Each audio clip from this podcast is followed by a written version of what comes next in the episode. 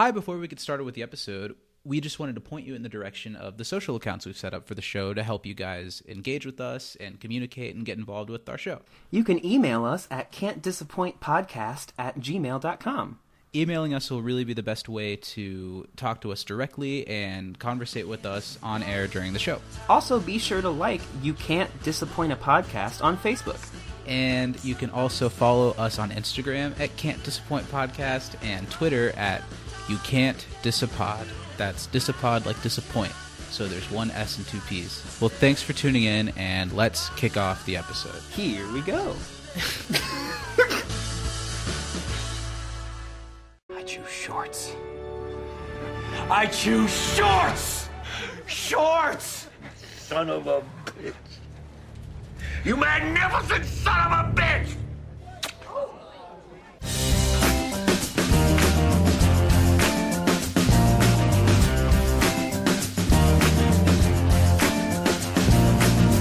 Microphone check one, two. What is this?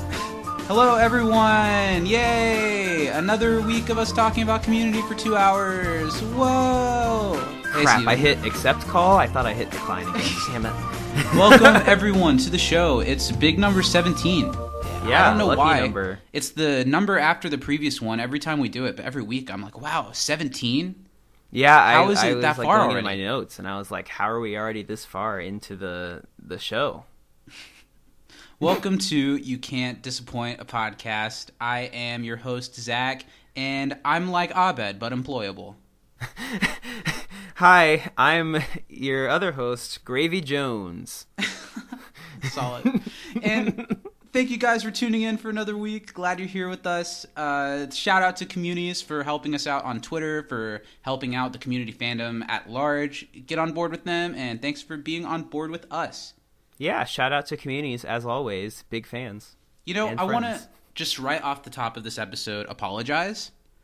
Uh, last episode, it slipped between my fingers, and I left in an uncensored utterance of the word. F- How dare you? so I just wanted to start off this episode by saying that that won't happen again. There will be no f***s, there will be no holy fucks, there will be no f*** yous, f*** me's, there will be no horse f***ing, there will be no donkey f***ing. Don't f*** me over, f*** around, none of it. No f***s will be uttered in this podcast, uncensored for the rest of time. Thank you. You know, your grandfather called me crying on Monday.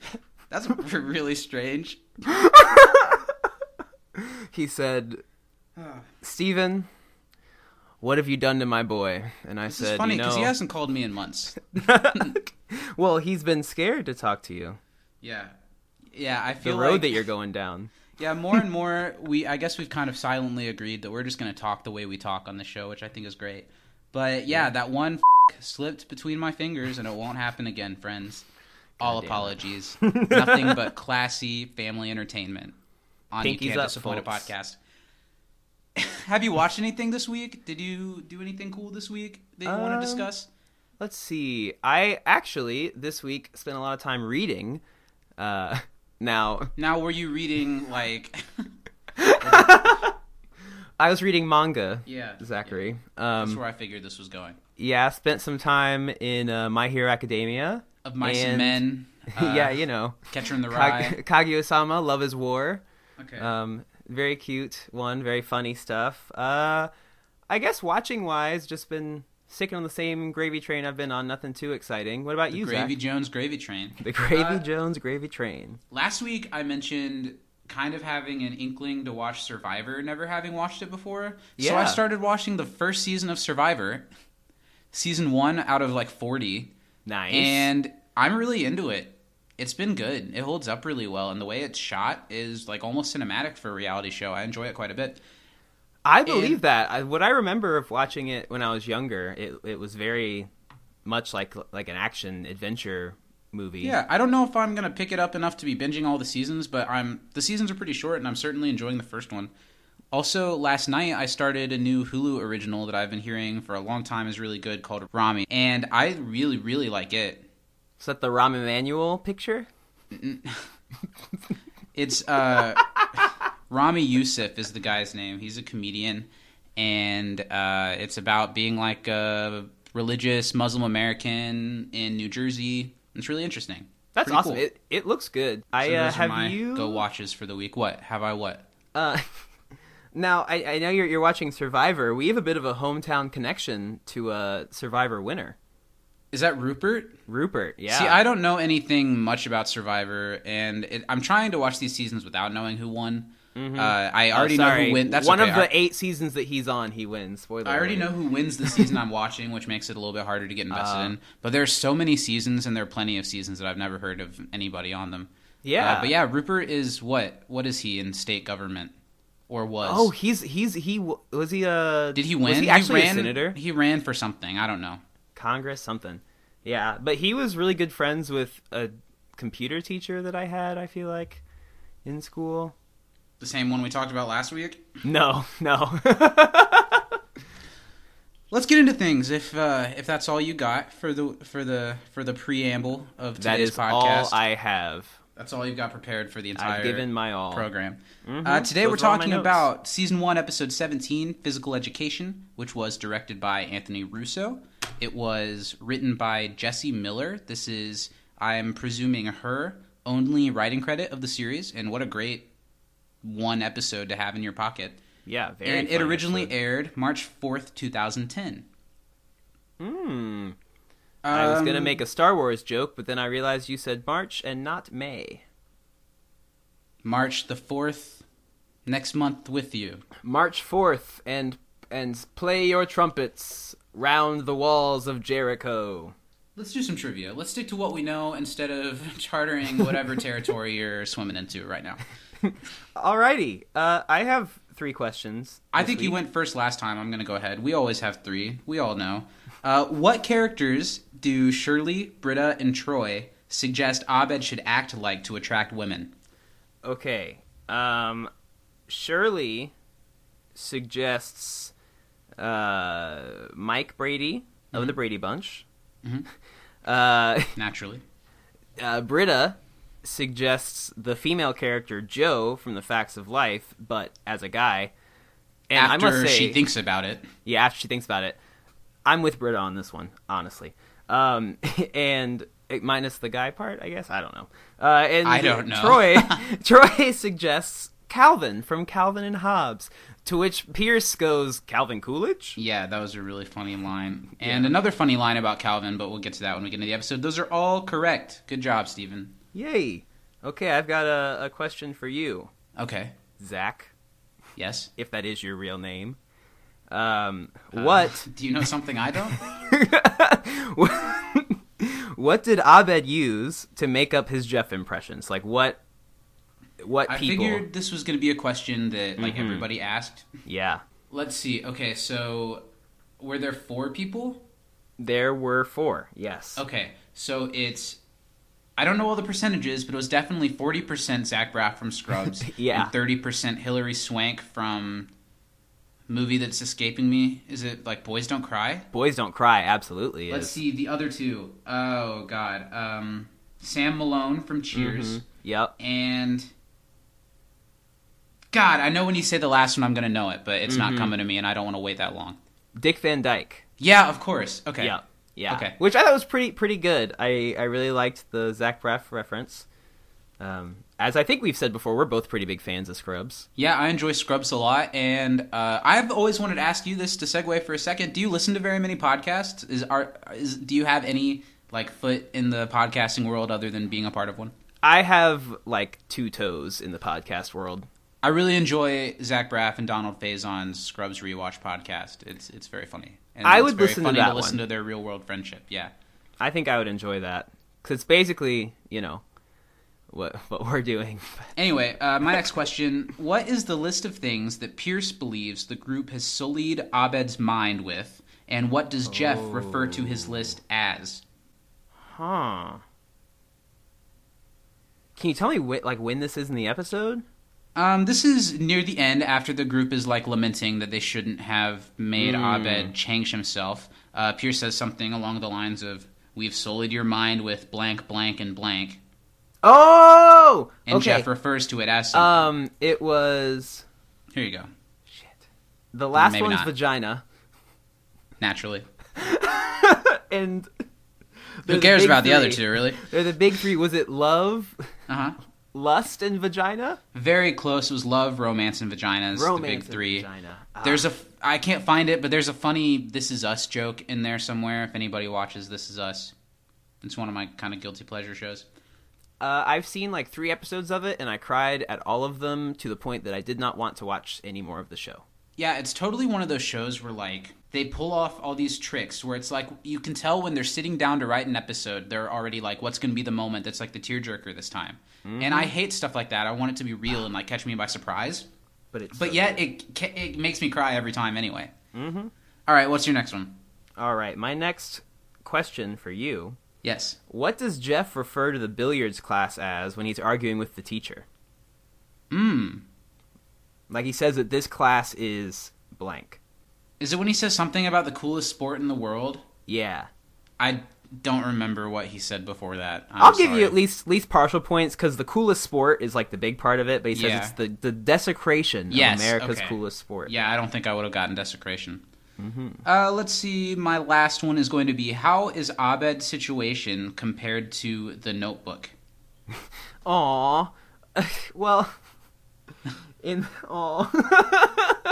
in the Notebook, you know, she has Alzheimer's. Well, no, like the line. You don't have to go that real into it. Do you remember the line from she the episode? said. I think in the episode she's like, oh, except in the note in the Notebook she had Alzheimer's and Abed has uh, oh, what does she say?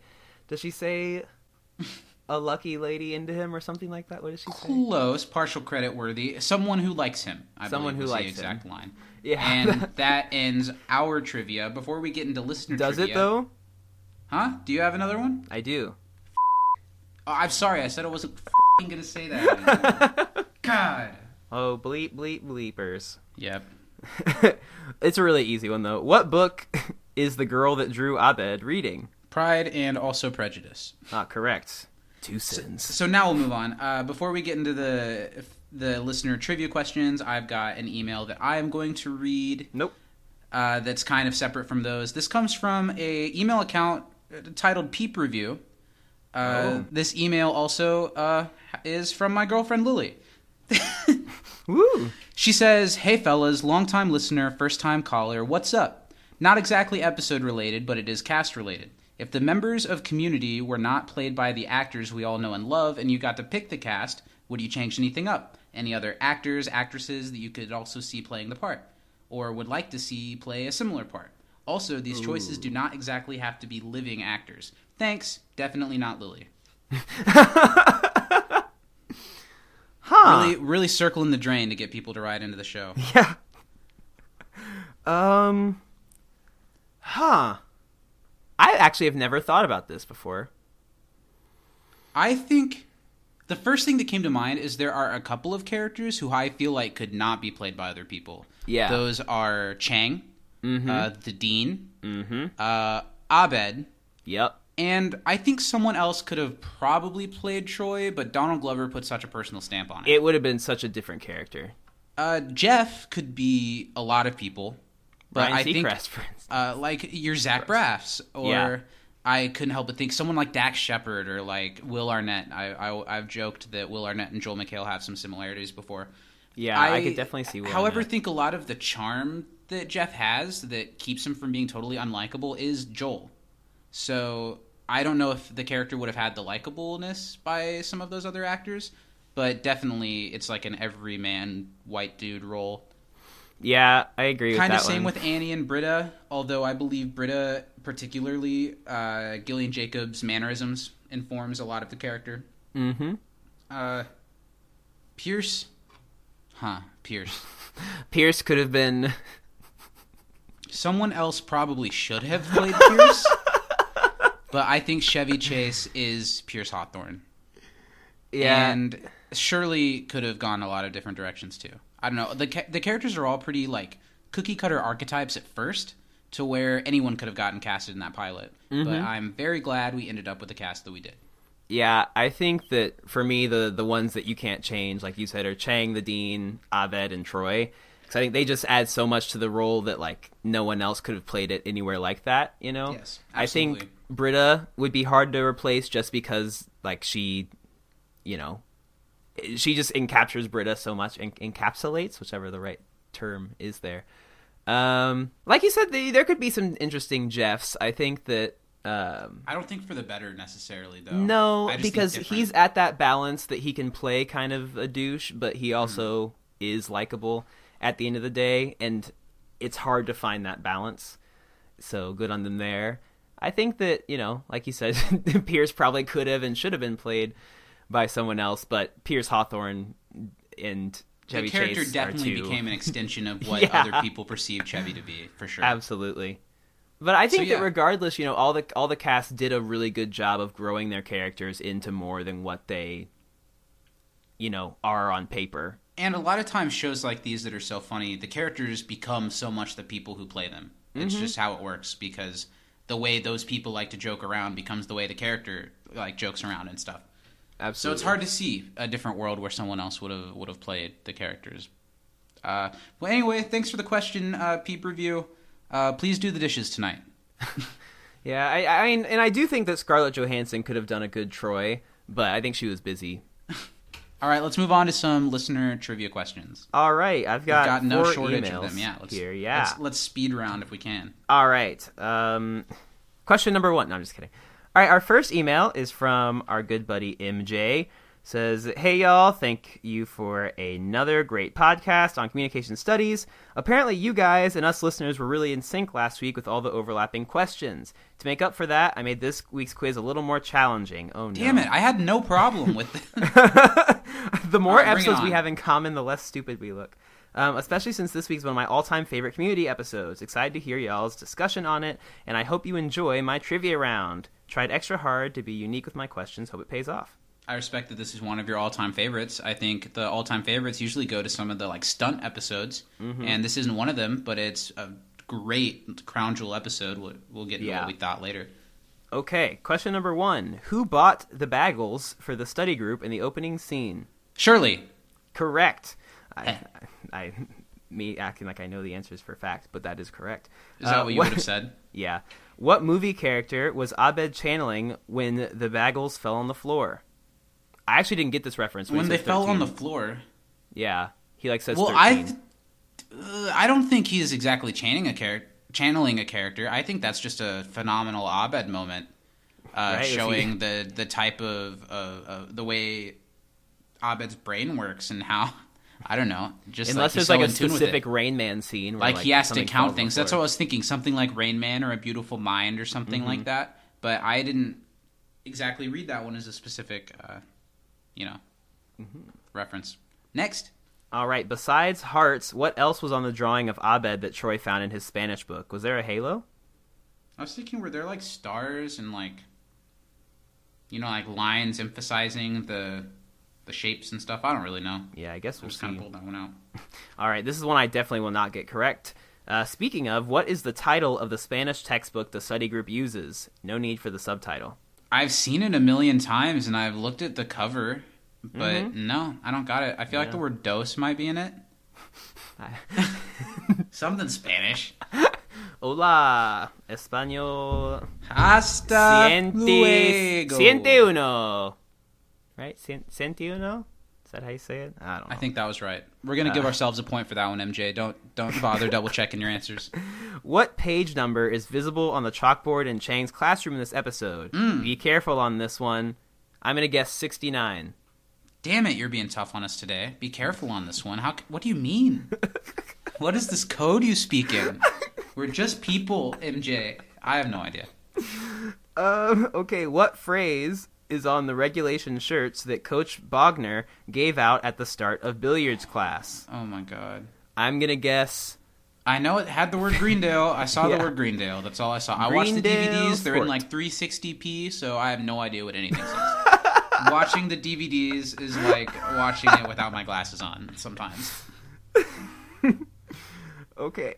All right. Number 7. what Damn it. What now was MJ Joey just holding? wants to f- with us, and he's like, "Oh, what? How many pieces of paper are on the desk?" I hope everyone realizes we literally watched this episode three times back to back to back immediately before recording these episodes, and we still don't know these answers. Okay. and I think we could have watched them twenty times back to back, and I And would I'd not know, know. what page number was. Yeah. Anyway, go ahead. Sorry, All right. MJ. I'm just giving you a hard time. You know we love you, bro. Number seven. What was Joey holding when he saw Abed hitting on Ginny? the last thing I was looking at was what he was I holding. know. I'm gonna say a knuckle sandwich. I'm gonna say nothing. I got nothing. I got nothing. Um, MJ. what billiard shot was Leonard doing before Jeff came to challenge Coach Bogner? Now this is a good one. I don't remember the answer, but I remember that this was a thing. I don't know. Is this just like I need to know about pool I think to know the answer it. to this question? Jeez, They're like, "Oh, nice d- d- back corner." did I watch this one? Leonard. Damn. Back corner, some ugh. Something with like a backside corner smack. I don't know. I like to present myself in these episodes as being like the you know like the community historian of the two of us. I know, and Damn. it's, it's rough out here. God, um. All right, number nine. Okay, I know one part of this. Name have we the gotten title. any of these? We've gotten the first one one. or two? Yeah. Okay. Sorry. The title. Literally the first one. Oh God. Uh, name the title and artist of the song that was played during Jeff and Coach Bogner's billiards match, and it was I'm gonna Werewolf play in London. at the end of our episode today. It is Werewolves in London. I do not know the the the singer, but I have always enjoyed that song a lot. Yeah, it's a good one. Okay, bonus points. You can name the movie the match is channeling. I don't specifically know Mm-mm. if it's if that song was used in a specific like sports movie montage. It reminds me of an episode of the web series I made in uh, high school where it was pool related. But I'm a very big fan of that web series, by the way, and I'm still bitter that I never got to be on it. And I'm assuming that's what MJ is referring to. That's got to be. That's it. probably what they were referencing. Well, if he's a true fan. Um, all right, this is my probably favorite moment of the entire episode. Why didn't the dean stop the naked billiard match right away? Did he give a specific reason? I feel like it's pretty obvious. He, was did. like, he said. "Oh, Chang says should he stop this?" He's like, "We'll give it a second. We'll see yeah, where he this said. goes." what did he say? I think I wrote down part of this line because it made me laugh so hard. He said, it's towards the end. Um, soon, soon, just gathering evidence. Oh, okay, okay.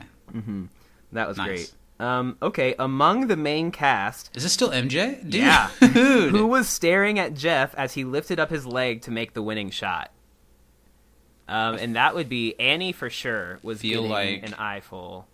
Shirley took a glance, maybe. hmm Britta looked Maybe away, but she looked a few Britta- times too. Yeah, I noticed that for sure. Britta's reactions to all those scenes was pretty funny. Mm-hmm. I feel comfortable locking in Annie, and I feel like Shirley is a strong possibility. Oh, yeah, followed especially by that leg went potential for like Troy. Where was Troy when this happened? Yeah, Troy was there. He might have looked. He might have looked. He does like butt stuff. Um, all right. And what was the name of the girl in Jeff's class? Oh, in Jeff's class? Who wanted to talk to Abed? I have no clue. The girl in one. the end who comes up and is like, "Hey, can I yeah, they say her name. Yeah, I didn't catch her name at all. I didn't notice they said it because I paid attention to her, so I, I you'd think I would know. But well, we have been bested. I think we got two Jesus out of Christ. twelve. All right, moving on. All right, kick to the pants. All right, next up, uh, we've got an email from Anorak, who says, "Hey guys, it was hilarious to be on the last podcast. I'm female, by the way, and I loved every bit of it. We probably assumed that you were a guy because we didn't think that anyone else would like us. And that's Apologies, madame. sorry. oh no, Steven's mom listens. she does listen, but she doesn't like us. She constantly tells me how wrong we are. Um, uh, what is she like a shipper? No, she just watches the show and thinks we're wrong Okay. about right. everything. Um, and I tr- okay, she said she's so sorry about her questions being too hard, and she tried to find something easier this time. Thank well, God. we appreciate it. Um, question one: What is the name of the girl Abed is after in this episode? It's a very Jenny, Jenny, Jenny Adams. Yes. Jenny Adams. Yeah. It okay. Um, what is seen on the poster in Coach Bogner's office? Oh, I don't remember this one. It's himself. That's great. He has a poster of himself that has his own name and Nice. like three different poses that he's making. It's very funny. Ooh, I got to get one of those. And he also does have that nice picture of the Of naked him or men of you? playing pool. Eh, either or. He's also got uh he's got a framed pair of shorts as well. That's great. Um, number three question, um, and I hope that I'm going to get this one right. But they said Yeah. which long-running insider joke is first brought up in this episode, and I think I don't know if this is the first time he says it, but I know Chang says you're the worst to Britta. Yeah, I, that's what I thought it was too. Mm-hmm. I think there might have potentially been other running jokes that were introduced in this episode, Ooh. but that's what my mind goes to. yeah. And then she I says, think that's, "That's, the first it, guys. said it. Still love your podcast, and I look forward to the next episode." Well, thank you. What do you you mean still? in. Did we did we make it a tough decision for you? Were you like against all I'm pretty odds? sure I that guess I'll people stick turn it off and on again so many times over the course of an episode. Um, all right, we got Thanks for email numero tres. It says, "Hola, Stephen Isaac. Loved hearing the communication studies episode. Y'all brighten up my Mondays. Here are my Aw. questions for this episode. Well, thanks. This is from Danny." And she says, "Which character does Troy want Abed to play when he talks to Jenny Adams, and why?" And we answered this earlier. It was Calvin, Calvin. from Calvin and Hobbes. But why is choice. Mm-hmm. Oh, it was something about like if anyone gives him any trouble, he'll just pee on him because of those bumper stickers. I don't know if that's the. I don't know okay, if something I don't know said. if that joke was in. Was that joke in the regular episode? Because I don't remember. It that, had to have been. funny. I think if it was just like a easy joke to Ah, go I in one I ear out the other. that. I think it but was I know very he quickly also, said. Yeah, I know he also said that they he was friends with a tiger and always went on adventures. So you know, what more do you need? um, and then, what percentage of Zach Braff does Abed put in Jeff's impersonation? I think I already said that. That was yeah, forty. Forty Forty percent. Okay, and then what bet is Chang placing when Jeff and the coach are playing? Jeff See, is- this one I tried to look for really hard. I must have missed the line where they cleared it up because I kept seeing him with money and like collecting bets and stuff, but I think I missed the line that set it up Well, I don't think he. I, he like says three like times. money on Jeff losing or something like that. But I know he was betting against Jeff. Okay, yeah, that makes sense. Okay, Okay. and apparently we do. You know what? She does say her name at the very end. What's the name of the girl who introduces herself to Abed? She's like, "My name's whatever," and he's like, "Oh, hi, I'm Abed." I don't know. Yeah, was it like We'll Amy see. or something? Might have been Amy. Gravy Jones, Gravy Jones. lead singer of the Monkees. Yes. All right, else? rest in peace. Uh, not on that. We have one more email though. Thanks, Danny. Thank you, Danny. Um, this email is from the Study Room Seven from Communities. Hey there. Um, we Our fearless our leader. fearless leader, yeah, Captain O Captain, um, says, "Hi guys, how creepy is White Abed?" Very. I hope that's question number one. I haven't seen the second season of Atlanta, but I know there's an episode featuring Donald Glover as like a white man that's really creepy and stalkery, and he's like in this really creepy white face the whole episode. Is it and it anything looks like the that? it, it, like looks that? it looks strikingly similar. Hmm. Yeah. I'd give him a solid six and a half, seven on the creep level, but I'm more impressed by I don't know, just the, the way they did it and how It- well it worked. Honestly, it looks a lot and this is going to sound stupid. It looks a lot more realistic here than it normally does when they do whiteface in in shows, I guess. Yes, welcome to You Can't Disappoint a podcast. This week we'll be having a very thoughtful and tasteful discussion on the merits of whiteface. I'm Zach. Thanks for tagging along. Uh, would it be great if we took that that direction this week? Um, okay. It's so offensive. Um, this question we had was uh, we had already, but who looks and who doesn't of the main cast when Jeff gets into position? And we pretty much locked in Annie and Shirley for sure, with maybes on Britta and Troy. Yes, and I feel like Pierce could be a maybe as well. Mm-hmm. Because he's like, I don't look like that. And then uh, this one, I'll read the question just because. He says, "I know you already. I know one of you already chose this, but what was Abed's mix to do Jeff? Which we did. It was ten percent Dick Van Dyke, twenty percent Sam Morrison. Is that it? Sam Malone. Sam It's Malone. Sorry, I'm not looking. Uh, Forty percent Zach Braff and thirty percent uh, Hilary Swank from Boys Don't Cry, which is a good movie by the way. I thought you were looking because you rattled those off really well. Oh, Good on you, got 'em pal. locked in. Thank you. Um, okay. Wow. Whoa. Is this the moment you considered Annie Abed a ship? No, never. Haven't ever. Probably won't ever. But thanks for playing. There are a couple moments like this in the series, but it's almost always like uh, Abed is like showing off the charm of a certain character that he's portraying and Yeah. Annie is such like hook line and sinker for it that it almost leads to something. I think Abed is a pretty asexual person and even in the couple of situations in the series when he has a significant other, I still feel like he's probably mostly asexual. Yeah, I'm not. But I I, love that that- scene where he channeled Don Draper and Annie was like, "Oh my god, what's happening?" to me?" Yeah, which I'm sure we'll talk more about when we get there because you know Absolutely. multiple layers to the funny. People, But- I stop asking us about shipping things because we don't. And We're like the two community fans who Yeah, don't want anyone to be together except me wanting Donald Glover to be with whoever makes him happy. I know that's disappointing to you guys, and I don't want to disappoint you guys. We're the can't disappoint podcast, so stop asking us. You're just asking to be disappointed in that case. we kind of like Slater, and we kind of like Annie and Vaughn, and that's not the, not the, what the people want. So just, No, I'm- it's not. of course I'm kidding. Ask us whatever you want. Except that. Okay, do we have anything else? I think that's all the trivia this week. It's been a Great. episode, guys. Thanks for listening. Yeah, thank you. We will not be back again. so, Stephen, overall, what did you think of today's episode, Physical Education? I really liked it. I, I did too. I, I loved it. I would say I loved of it. Yeah, I you you know you told me that this kind of ranks pretty high for you. You know, as far as season one episodes so far, and I, I have to agree. It's like this was pretty pretty stellar. I think some of my hardest laughs since we've started doing this definitely took place today. This episode is definitely my favorite of the first season, more grounded, like class focused episodes. Mm-hmm. Like, without a doubt, it's my favorite of those so far. And it is my second favorite episode of the season so far, only being bested by Comparative Religion. That's high praise. Uh, and there are a lot of episodes that are right along in that area, but I thought this one's so funny. I think uh, the guest character that they've got as the teacher fits in so well. Yeah. Uh, the whole dilemma in this episode with Jeff and Shorts is so silly, and it works way better than it should. And it does some good stuff for Jeff's character as far as him accepting that he's Greendale now. And yeah, I had a lot of fun with it. I think the subplot works really well also. I agree.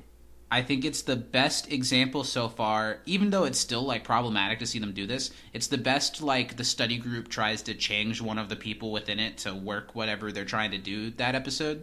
I think it's the best one of those so far. Well, and what's funny about it is literally until this moment right now, I forgot that the Abed storyline was the subplot, that Jeff is technically the main, you know, that's how it all ends up and all that. Because surprisingly, most of our questions have been about the Abed side. Well, I think it? that's I think that, you know, as good as all the Jeff stuff was, eh, stellar, stellar Abed stuff today. I don't know if I necessarily agree with you that it's like the the highlight of the episode for me because I don't think anything can beat the. the- okay, like the first, we'll we'll just get into it. I think the first two thirds of the episode, uh, the Abed stuff wins over, but then Yeah. the battle at the end of the episode really brings it in Jeff's camp. I'll agree with that. So let's get into this. Mhm. Uh, the episode starts off how all episodes really should, with a nice close up of Joel McHale's ass. Which I have to say, there's one scene in particular in this episode Mm-hmm. that his butt looks nicer than it has ever. Okay, have you been keeping tally of that? I mean, I notice when it's not there. Yeah. So he walks into the study group. I think it's a early morning-ish study session. Shirley's brought bagels for everyone. They all have their cup of coffee from Hot and Brown. Uh, and yeah, basically this is just bringing us to the infamous Britta bagel bagel scene. Uh, yeah, Jeff mentions that he's having his first day of a pool class today, or a billiards class. I like how they always set stuff up in these opening scenes. You know what I Mhm. mean? This was Uh, honestly one of my favorite openings in a little while because it wasn't so focused on okay, let's just make a really funny joke. It was like, all right, let's set up the entire story right here. It was cool to me because they were able to have, you know, three different kind of things hitting here. We have, you know, Jeff with his cool new outfit for billiards class. We have the bagels and we have the Abed stuff all kind of working together seamlessly and I think they continue to work that well throughout the whole episode. Yeah, the best cold opens like get the all of the the elements of the episode started while also having like a non sequitur or like a little skit or joke that's just something to laugh at to start off the episode, and this has it all. Yeah. Uh, I love. We discussed it for a second. Uh, you know, someone drops all the bagel bagels, and Abed just instantly is thirteen. He knows exactly how many there were, how many spilled out. It's really important to him that he lets that out, and I think it's a really nice, small character moment of Abed. We haven't talked a lot recently about how Abed is a pretty good representation of someone who's probably autistic, mm-hmm. even if the show never wanted to put that title exactly on the character, which I respect. And I think that is just another feather in the cap of ways that they've done that well. Yeah, I thought that was a good kind of, you know, little touch in there. Yeah, the group all gets to have a real good laugh at Britta and the way she pronounces bagels. She says bagel. Oh, great. So much for bagels. So much for what? The bagels. You dropped them on the floor. Uh, they're called bagels. Uh, I lived in New York, Troy. I know what a bagel is. What the hell is wrong with you? Which in the commentary, uh, Dan admitted that like this is how he says bagel. What the hell? This is like a real thing. I guess it's not like a not like a dialect thing, but there are some people who say it, and those people are wrong. Are just wrong. Yeah. yeah, and Dan said that he got a lot of a lot of slack for it, so he had to write it into the show. Are there any words that you feel like you say weird? See, I feel like if you say I'm weird, you probably don't know that you do. Probably don't know. So I'm sure there's a good chance. Uh, if I ever do, listeners call me out on it. Steven call me out on it. There's some stuff like do you do you say neither or neither? It depends. Yeah, I have some of those where like I might say those words in the least popular way because I'm a hipster. Yeah. Um, but I don't know. Let me know. If, I get really anybody picks up on that. self-conscious every time I have to say the word data or data, whichever Hmm. one. I don't know. I get really nervous whenever I have to spell the word necessary or Oh, God. If it weren't for my do it. phone, And also, like my autocorrect, I must spell it so wrong because it never gives me a replacement word, like to fix it. I- it's always like, I don't know what you're trying to do here, man. I hate now that, like you said, I spell it wrong so much that my autocorrect's like, "Oh, well, you know what you're doing." No, I don't. I need you to help me. Everyone's different reaction to Britta saying bagel is really funny and good, like group character work. You know, Troy's like a little kid. He's like, uh, they're called bagels? Because how often does Troy get to like outsmart somebody on something? Yeah. I like Pierce's, what the hell is wrong with you? It's a jamming. Uh, you say bagel wrong, Shirley says. And yeah, they just all have a nice moment. Uh, it, it sucks that. I don't know. We're just gonna have to accept that Britta becomes the butt of the joke all the time because that's what her She character does. is. Uh, and this one, I don't know. It's pretty funny. It's a I good think one. so. The We still love have a her. Smile. Abed doesn't smile at all. He's just watching. They turn to the page in the in the textbook that they're studying, and in Troy's book, this is kicks off like you said, Abed's storyline. Uh, why don't you tell us about it? All right. Well, when uh, Troy opens up his book, we we notice that there is a gorgeous drawing of a very Abed-like figure, and I think it's Shirley that makes the joke that, well, you know, Troy, in in the Bible, that Yeah. that level of friendship is is is wrong. Hey, I was right. the The drawing has hearts and stars with lines accenting the stars, kind of like a rainbow. Nice. Um, That's beautiful. It was a very good yeah. drawing. Yeah. Uh, and you're right. Shirley says, you know, stri- strictly speaking, Troy, the Bible condemns that type of friendship. And I think there's one other line Shirley has in this one that's borderline homophobic. Yeah. She says another one um, when they're like, "Oh, well, let's go find," because they, you know, they deduce that, you know, I can't remember it's who says it originally. But they're like, "Well, you know, I think that you know there's a there's a girl," because Troy says that he bought the book pre-owned, so Yeah. it must have been someone before who drew that picture of Abed, and so then they decide they're gonna go find this girl, you know, but and uh, Shirley's like, "Oh, well, you know, find the girl for you, or find the find Jesus if it's a boy." Yeah, so everyone is really invested in this, just like everyone always is. They think it's so cute that someone obviously has a crush on Abed and is doodling him in their spare time. And it is kind of cute, and I get why they get invested in it. I think this is the first one where it's not inherently selfish. yeah. all of them are a little bit rude when it comes to the like, oh, you have to jump on this because this might never happen again. Abed is a little rude, but I the intention is good. And, Yeah. and the ragtag group of like Shirley, Annie, Pierce, Troy, who are really spearheading this, maybe Britta a little bit too, I think is also nice. I do too because I like that you know it's not Jeff and Britta at the reins trying to, you know, fix or turn Abed into what they think he needs to be. It's more so Right.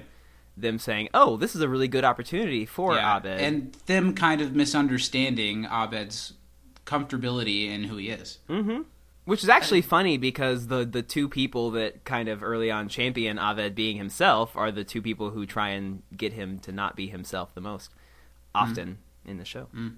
Uh, Pierce is just so insistent that this has to be a fat girl.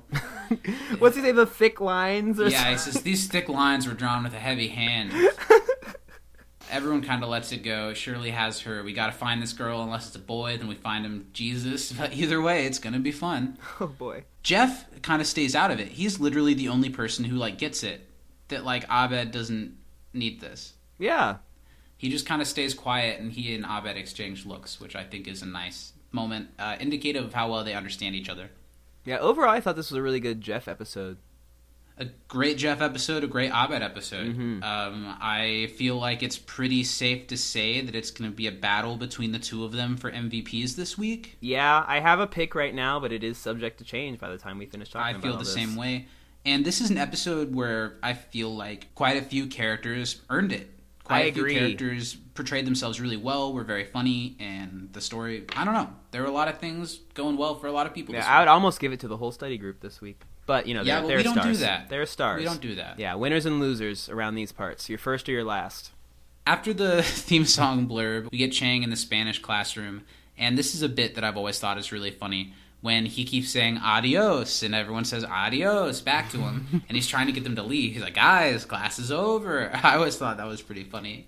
Very funny joke. Now, I do have a qualm here. Okay. and and and Chang points this out in a minute. But you know, they next thing that kind of happens is they come up to ask, you know, or Shirley comes up, it's like Señor Chang, you know, we want to know who had this book. Why didn't they think like? i feel like my first thought when I get a book is, oh, you know, well let's Who look. had this book before me? Yeah, you can look and see, and that maybe I don't know. Oh, also, by the way, the page number on the chalkboard is 262. I still don't understand why that was something we had to be careful about. So, MJ, I think it was MJ who asked that, yeah? yeah, If you could please clarify, that would be phenomenal. Uh, yeah, I agree with you. The only thing I can think of is if most of the other people bought their books new, because Troy mentioned buying his used. Maybe they just didn't think They of that right think. away.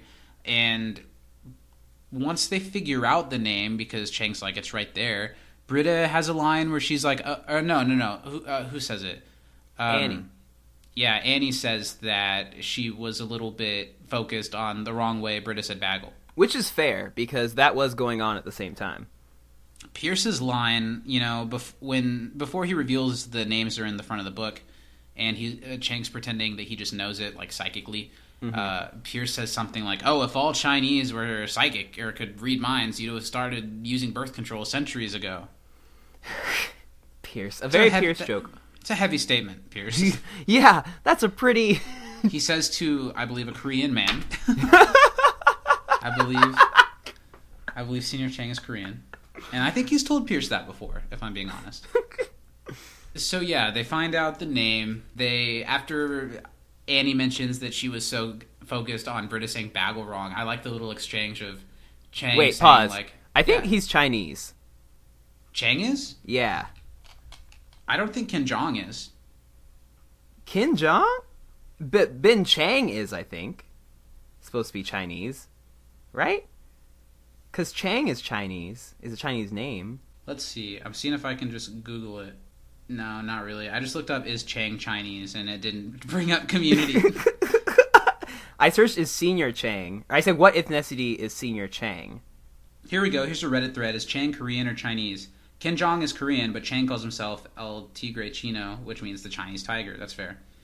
Um, Well, now it's real confusing, oh, isn't it? here, here's where it is. This is a line from a future episode uh, so that let's give a shout out to eight years ago, Gates of Delirium on Reddit. Thanks for answering our question. Shout out Gates of Delirium eight years Uh, ago. I on Reddit. recall him saying to Shirley when he thought he was the father of Shirley's baby, uh, why she didn't like him. Was it because he was Korean? Then Mm. Shirley responds by saying, You're Chinese.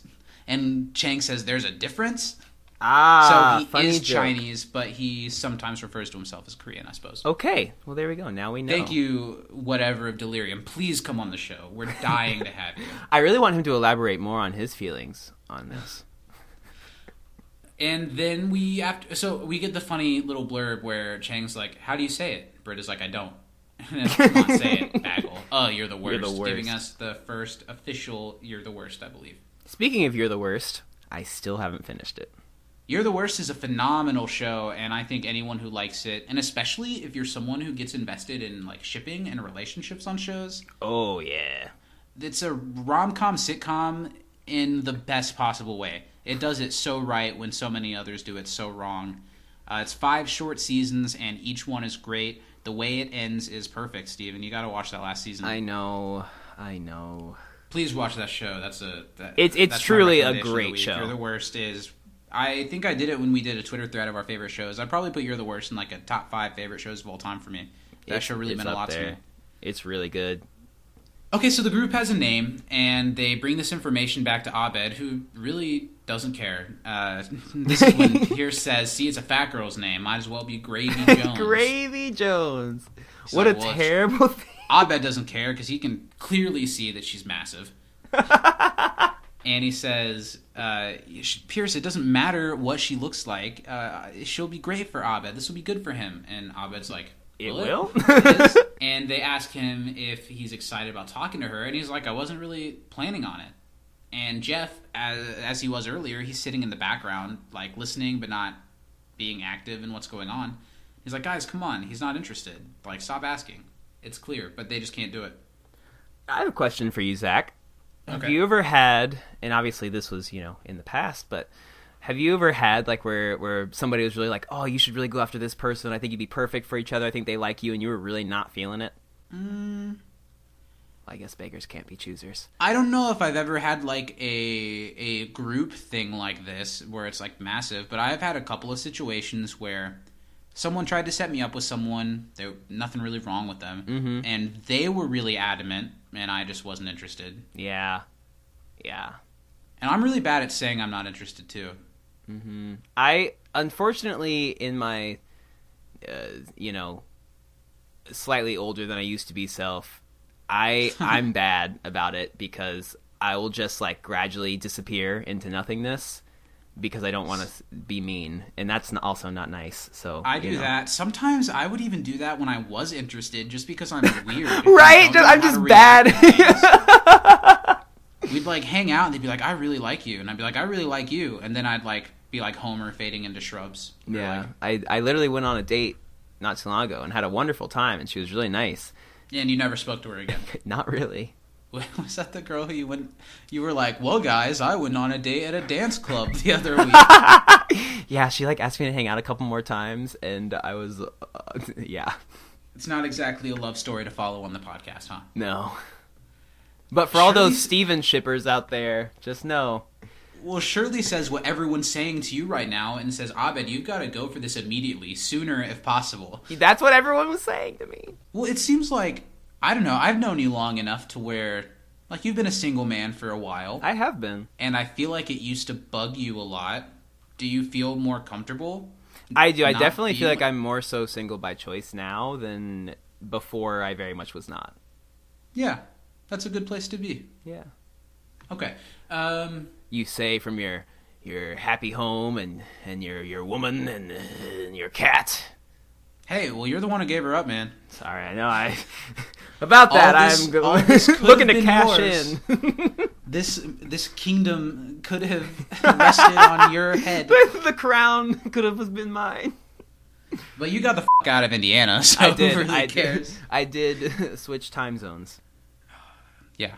Uh, so even Troy, this is one thing that rubbed me a little bit wrong. Troy says to Abed, his best friend, for people like you, this kind of opportunity only comes around once in a lifetime.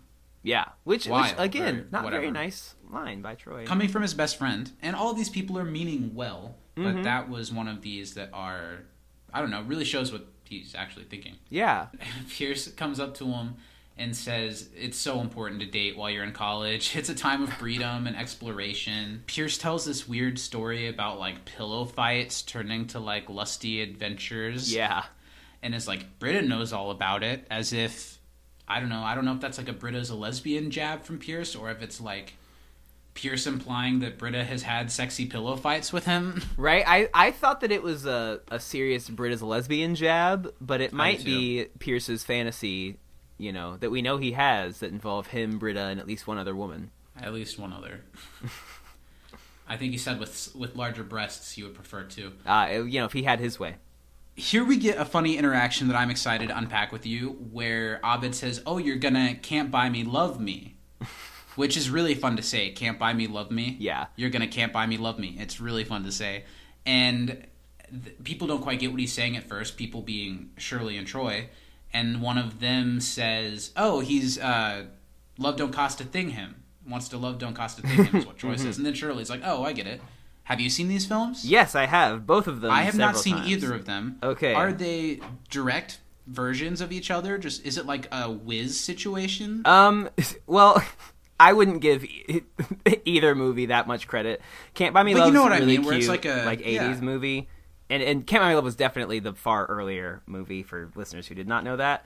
But came out like late 80s. Patrick Dempsey is in it. It's really cute. He like agrees to like fix this girl's like clothes as long as she like pretends to date him and then she ends up liking him and he gets popular. Uh, Love Don't Cost a Thing. Uh, if I remember correctly, is the one with Nick Cannon. I haven't seen either of them, but And I, I like promising. Love Don't Cost a Thing, but it's like he's this like nerdy kid and he wants to date Christina Milian and he like gets a haircut and starts playing basketball and then they date. It's like a Stefan Urkel Yeah. situation. It's it's really funny too. If I had to say which one was act like if I had to pick one to watch right now, probably would be Love Don't Cost a Thing, but Can't Buy Me Love's a better movie. But are they really like that, where they're both basically the same, except one is more geared for a white audience and one is more geared for a black audience? Or Can't the Buy plots that is- similar? Yes, Can't Buy Me Okay. Love is or Can't Love Don't Cost a Thing is definitely like a direct take from that, and they were like, let's make it black. After this conversation, Jeff finally stands up and is like, "Guys, just nobody's can't buy me love meing anything or whatever." and he also makes a racial based entertainment joke that I don't think comes as well from the white man. Uh, he's like, "We've all seen enough after school specials to know how changing someone ends up going." And Shirley and Troy don't gather what he's talking about. And then he says, "Fat Albert." so they understand because Fat Albert was after school special. Well, and here's Sort here's my issue with this one. I Yeah. feel like after school specials were pretty universal. I think that Fat Albert as a show accomplished a lot of the things that after school specials did and addressed a lot of tough topics that were addressed in very special episodes. Like every episode of Fat Albert was a very special episode. Oh, I've seen plenty of Fat Albert. Yeah, you don't need to it's tell me. solid. Have I? I'm sure that I've sung the "Dope is for Dope" song on here before. You have sung it on this podcast before. Okay, You have. well, I'll make a return season two. Then I'll hold off for now. That's my favorite episode. But yeah, I think that one doesn't land as solidly. But I, I get where he's coming from. I guess. yeah, and then Pierce is like, "Good thing there aren't any old people here. This conversation would probably be total gibberish to them." Which was It's not like funny. after school. It's not like any of those things are new. Pierce is prehistoric. He Pierce talks like he has only ever used a radio. Well, Pierce was doing so much cocaine in the '70s that he didn't have time to watch an episode of Fat Albert. Pierce didn't own a TV until a few weeks ago. Britta says, "You know what, Jeff? You're unprecedentedly correct in this instance. Uh, Abed, when we find this girl, you're gonna approach her just because you know, girl, you're amazing, just, the, way you, are. And then Jeff, even though P- Britta's like proving his point, he, he says, "Yeah," and they're gonna have a bagel, and everyone starts laughing at Britta again. One of my favorite things about this episode is that they Pierce- didn't let Pierce- it die. Did you see? No, my favorite thing about this episode is when they start laughing here. Pierce starts doing this dance. What? He jumps, he jumps up in the air, and he has his hands like jazz hands by his head, kind of, and is like going side to side. Just for a second, it's really funny. And on the audio commentary, they were like, "Everyone, look at what Chevy is doing right here." it's pretty funny. So now we cut to the weirdest PE area classroom of sorts. Yeah, of what the time. hell is this room? It's like a weight room slash. There's a pool table in it. Yeah, the first thing we see is a man on like a, a step climber thing, and he has like a pooping face on. We see people lifting weights. We see someone on a like a different kind of stair climber thing. There's a lot of workout uh, equipment on one side of the room, and yeah, the other side of the room has three pool tables and like a punching bag. This is a super weird PE class, and here we get the first of several, uh, you know, kind of fun little montages of like pool playing, of like trick shots and stuff like this. This first one, you know, Jeff is in his leather jacket. He's feeling really cool and he's kind of showing off, uh, doing pretty well, doing a bunch of trick shots. Uh, that girl in in his class who mentions potentially being interested in Abed later is eyeballing his work. Are you any good at pool? You know, I didn't think I was for the longest time. I used to be really bad at it whenever I played as a kid. One of my uh, childhood best friends had a pool table in their basement. So he'd always try to get us to play, and I'd always suck. So for the longest time, I wouldn't try to do it. As I got older and as I was able to start hanging out in bars, I wasn't into it. Yeah. And then one day I decided just to try, and now I love to play it. I don't know if I'm necessarily any good, but I don't think I'm a slouch, and I enjoy it. I can't do any trick shots or anything, but I could win a game. Nice. I am comically bad at pool. Well, next time you're in town, I- and assuming you know we can get in our full uh, hazmat gear to go out in public, we could try to challenge each other. Can we share a hazmat suit and like play pool as one person? well, we're gonna need to for what's gonna be happening. We're gonna like hustle everyone and pretend to be one person. Three layers of plastic or whatever cannot keep me. From. But yeah, I, I'm I don't consider myself anything special at pool, but I think it's a fun game. I like to watch Um, it on when it's on TV. Really? Mm-hmm. Yeah, it's pretty entertaining. So now we've got to talk about. So as Jeff is is doing this, the the coach comes in. His name is Coach Bogner. He comes in. He's saying like, you know, like, hey, nice shooting, good clean strokes. This man is a kind of a character actor legend. Yeah, big time. This guy shows up in a lot of stuff. His voice is really uh, instantly recognizable. And I didn't know his name before this, but I sure knew what I knew him from. This actor's name is Blake Clark.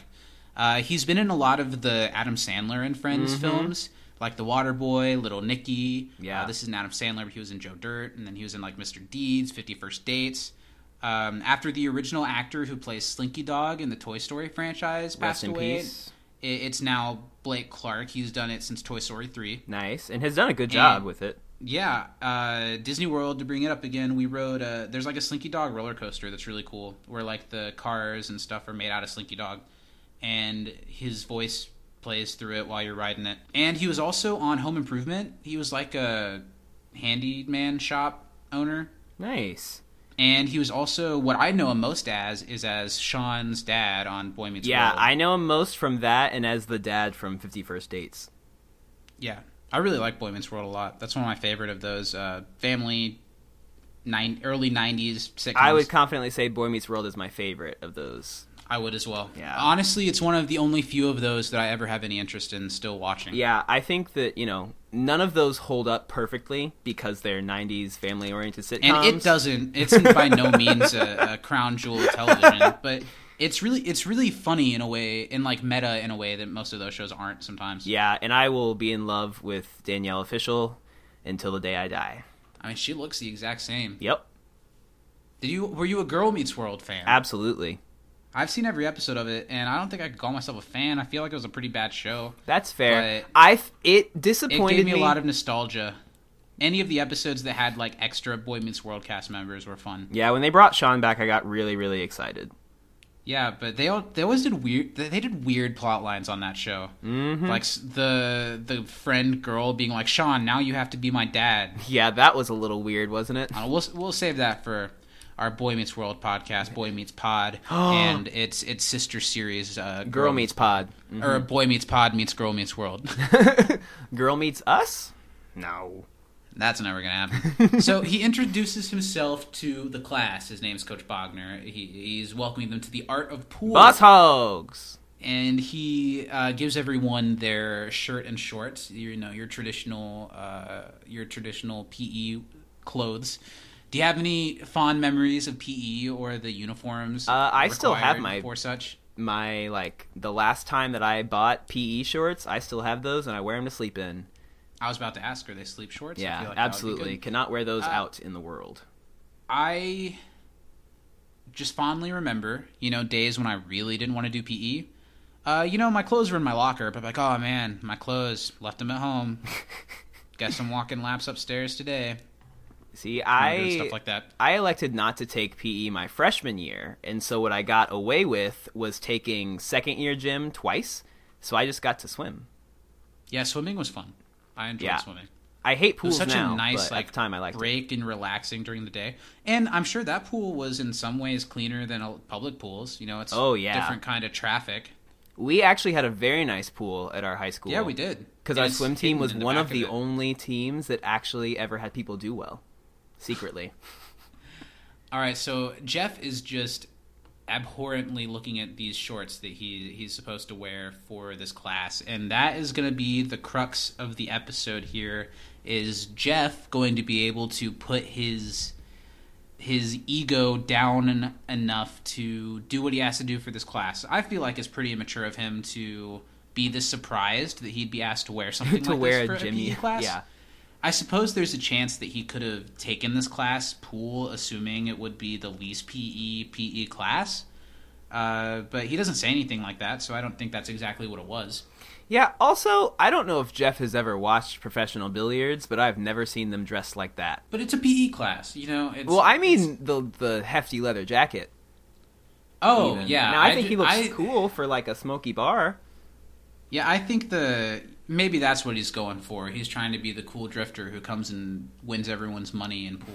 I don't know. yes, at in this community college class, I like that he really went with trying to give off that persona. He's like, you know what they'll like. Leonard notices how insecure Jeff is about these shorts, and there's a classic "Shut Up, Leonard" exchange. You're gonna look like an ass in those. Shut up, Leonard. I talked to your son on Family Day. I know all about your gambling. Touche.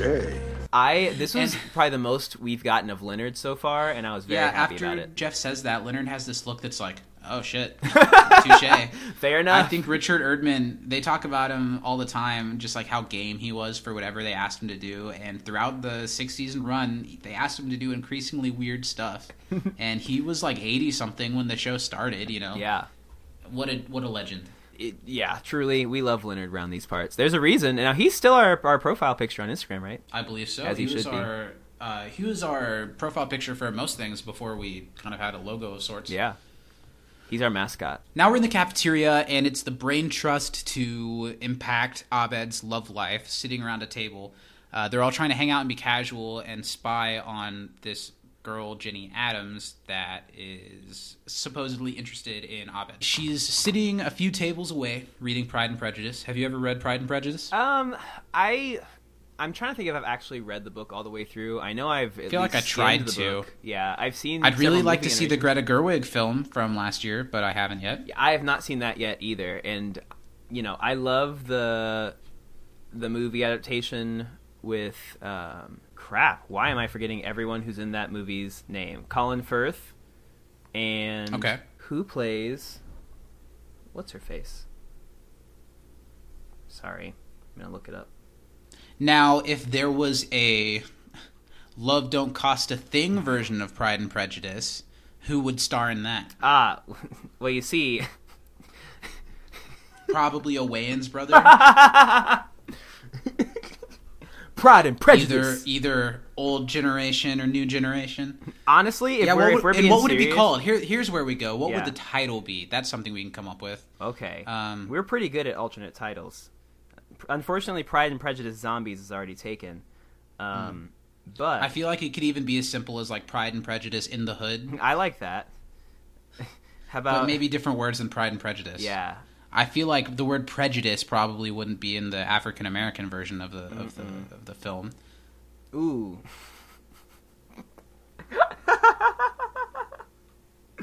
Desire and discrimination. I'm sure there are books called that that you'd find for three dollars at your local Walmart. Or find like on someone's mother's bookshelf.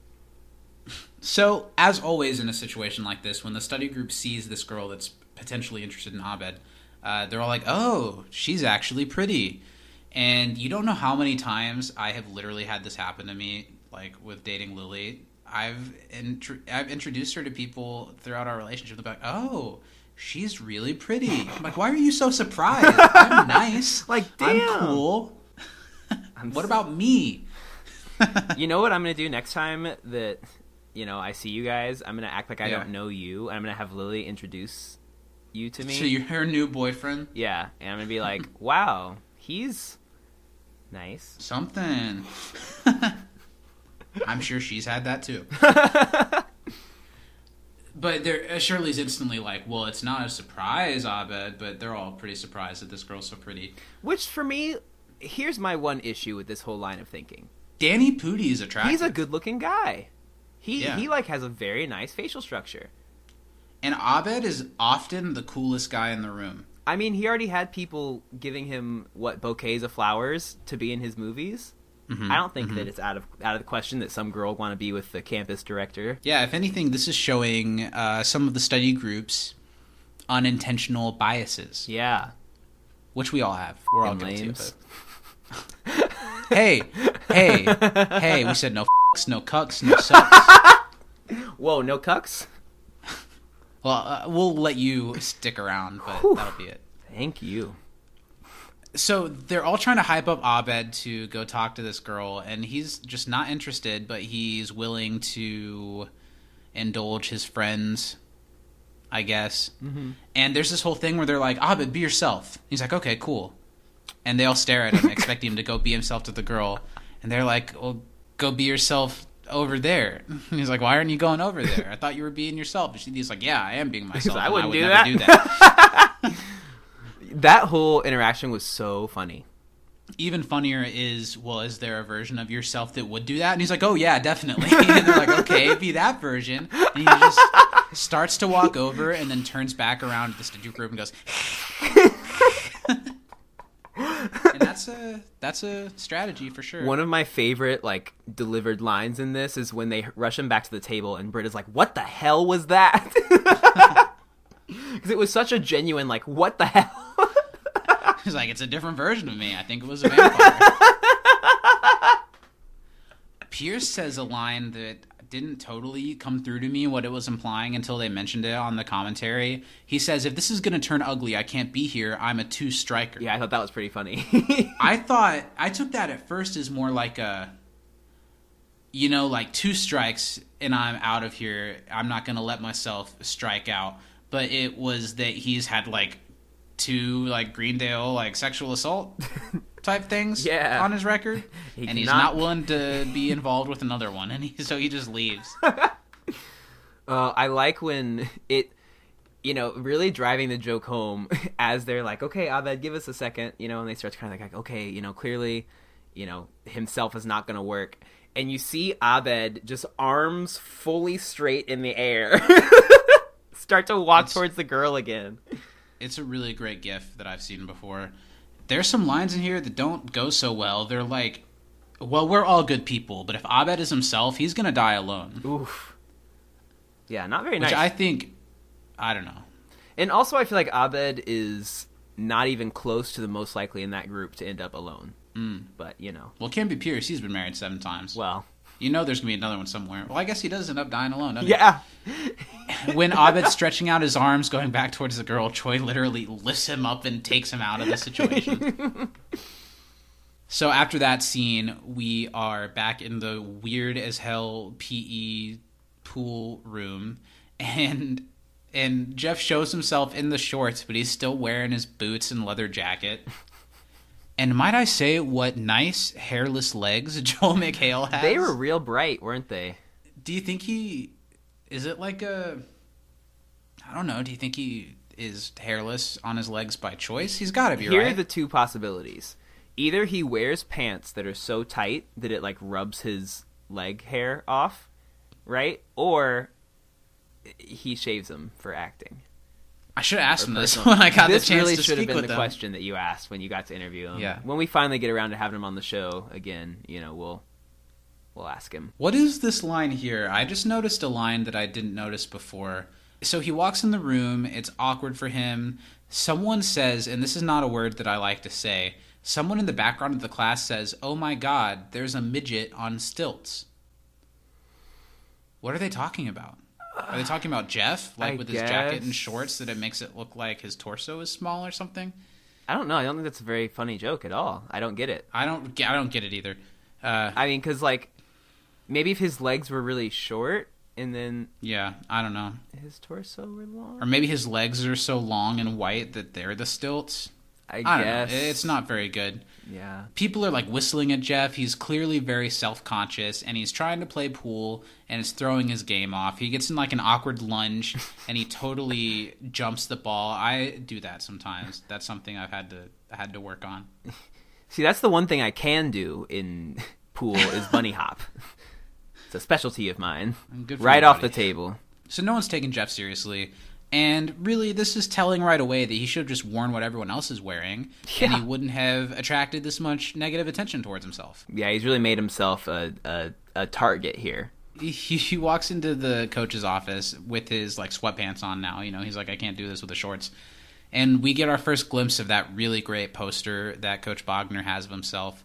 It's like a, a pool table with him taking a shot. There's also like a close-up of his face looking off in the distance. There are there's like a total of five of him on this poster just in like different perspectives if you get a second you should find a way to see this it's pretty funny Let me see if I can. i want it. this poster whether it's of you or of coach Bogner i'll take it Oh, there we go. Coach Bogner immediately is like, "You're not in uniform. What's up?" And Jeff isn't willing he to play along with everybody, and is like, "We really have to wear shorts to to play pool." And there's this argument between the two of them that's starting of I don't know, like the coach wants him to look past himself and is like, "Just do what you're supposed to do," and Jeff sees it as. Well, is it really that important that we wear this weird costume to play pool, or is it just the, the way that you are? and it's an interesting, like I said, out of something that's so ridiculous. Yeah, It's an interesting conflict that has some like teeth to it a little bit. this whole argument made me think of that meme that's like the two guys, and I don't remember what show it's from. It's either from some like toe or like repo show, and they're like in the office yelling at each other, and like one of them like has like dark glasses. And it's like I will not wear these shorts. And it's like wear the shorts. And it's like I don't look cool. It's like you aren't cool. Like that was that was that's what I imagined there going on. There's a trivia question for you guys. If you can name whatever the f- Steven's talking about, a thousand points, It's and I'll stop censoring. with the two guys that like there's a panel they switch places every time. One of them throws a table. I think. So I have no idea what you're talking about, friend. The the coach says to Jeff, "Do you have a problem with playing pool with a full range of motion and optimal comfort?" And I don't know. Jeff is comfortable in his clothes, is what he says. He's got such an ego, and like he has to be portrayed the way that he wants people to see him, or else he just doesn't feel right. I don't know. I this doesn't lose points for Jeff as a character in this episode, but he is pretty uh, in the wrong here, or just making a big deal over nothing. Yeah, I think that's what it is. He's making a really big deal out of nothing. Yeah. Basically, the coach says, "Well, you look like the type of person who wants to be like sipping martinis, smoking instead of keeping your game on the table." Like they just have this pissing match. I'm not gonna gonna read what they say back and forth, but the two of them play off really well. Mm-hmm. I think Coach Bogner is such a great guest addition to the show that I kind of wish we could have seen more a few times. Does he not? Do they, do they not bring him back at all ever?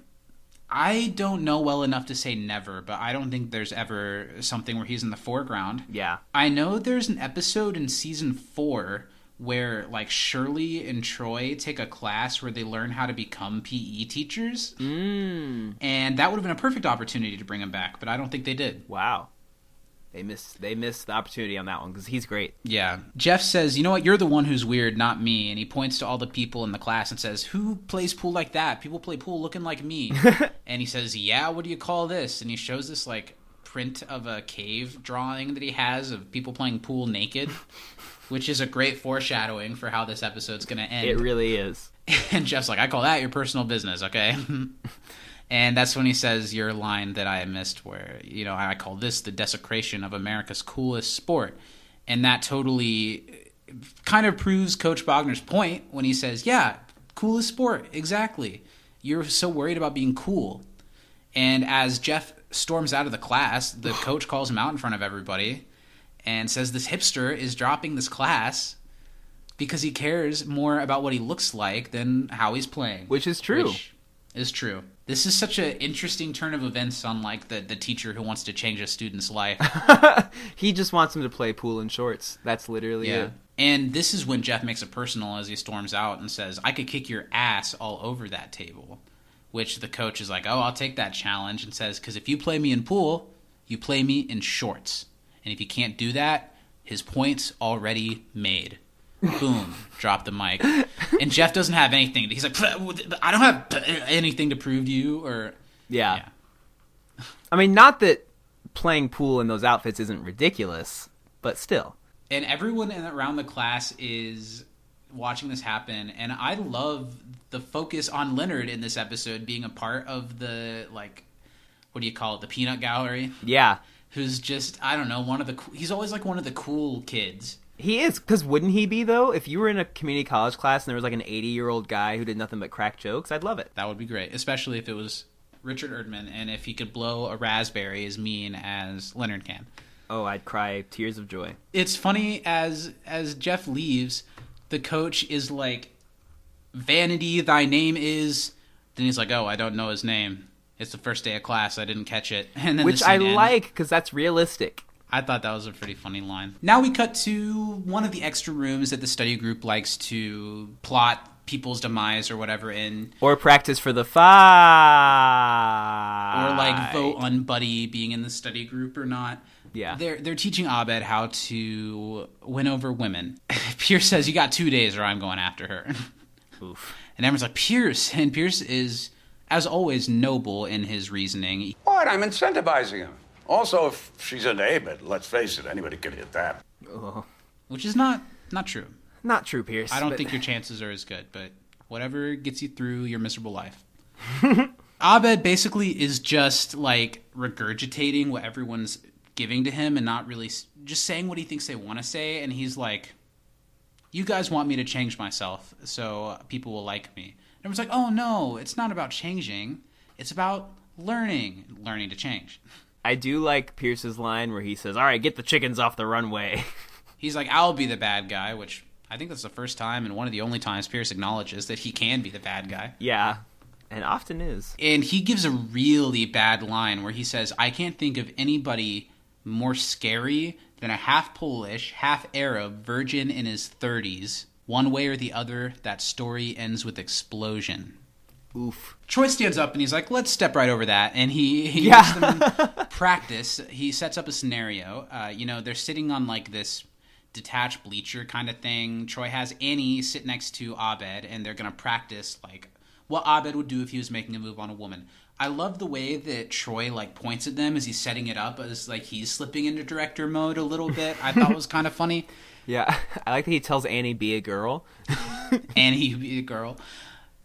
And Abed immediately just turns on this charm. Yeah, it's a it's a hell of a of a scene. I'll play some of the audio here because I definitely can't can't do it myself. No, What are you reading? Pride and Prejudice? So you're familiar with two sins. How about a third? Oh. He puts his arm over Annie. Annie quickly goes from practicing the scene for Abed to being like, "Oh my god, she's feeling a little something." Abed pulls out a cigarette case that's full that apparently he's just had you never know. in case he needs to be Don Draper sometime. Yeah, And of course, the meta joke here is that Alison Brie was a cast member on Mad Men. Yeah. I haven't watched Mad Men, but it's definitely on my list of shows that I really want to watch. I haven't seen it either, but I'm pretty sure Alison Brie was on the show at this point. So I think they were making a meta joke. Mm-hmm. Yeah, she had to have been.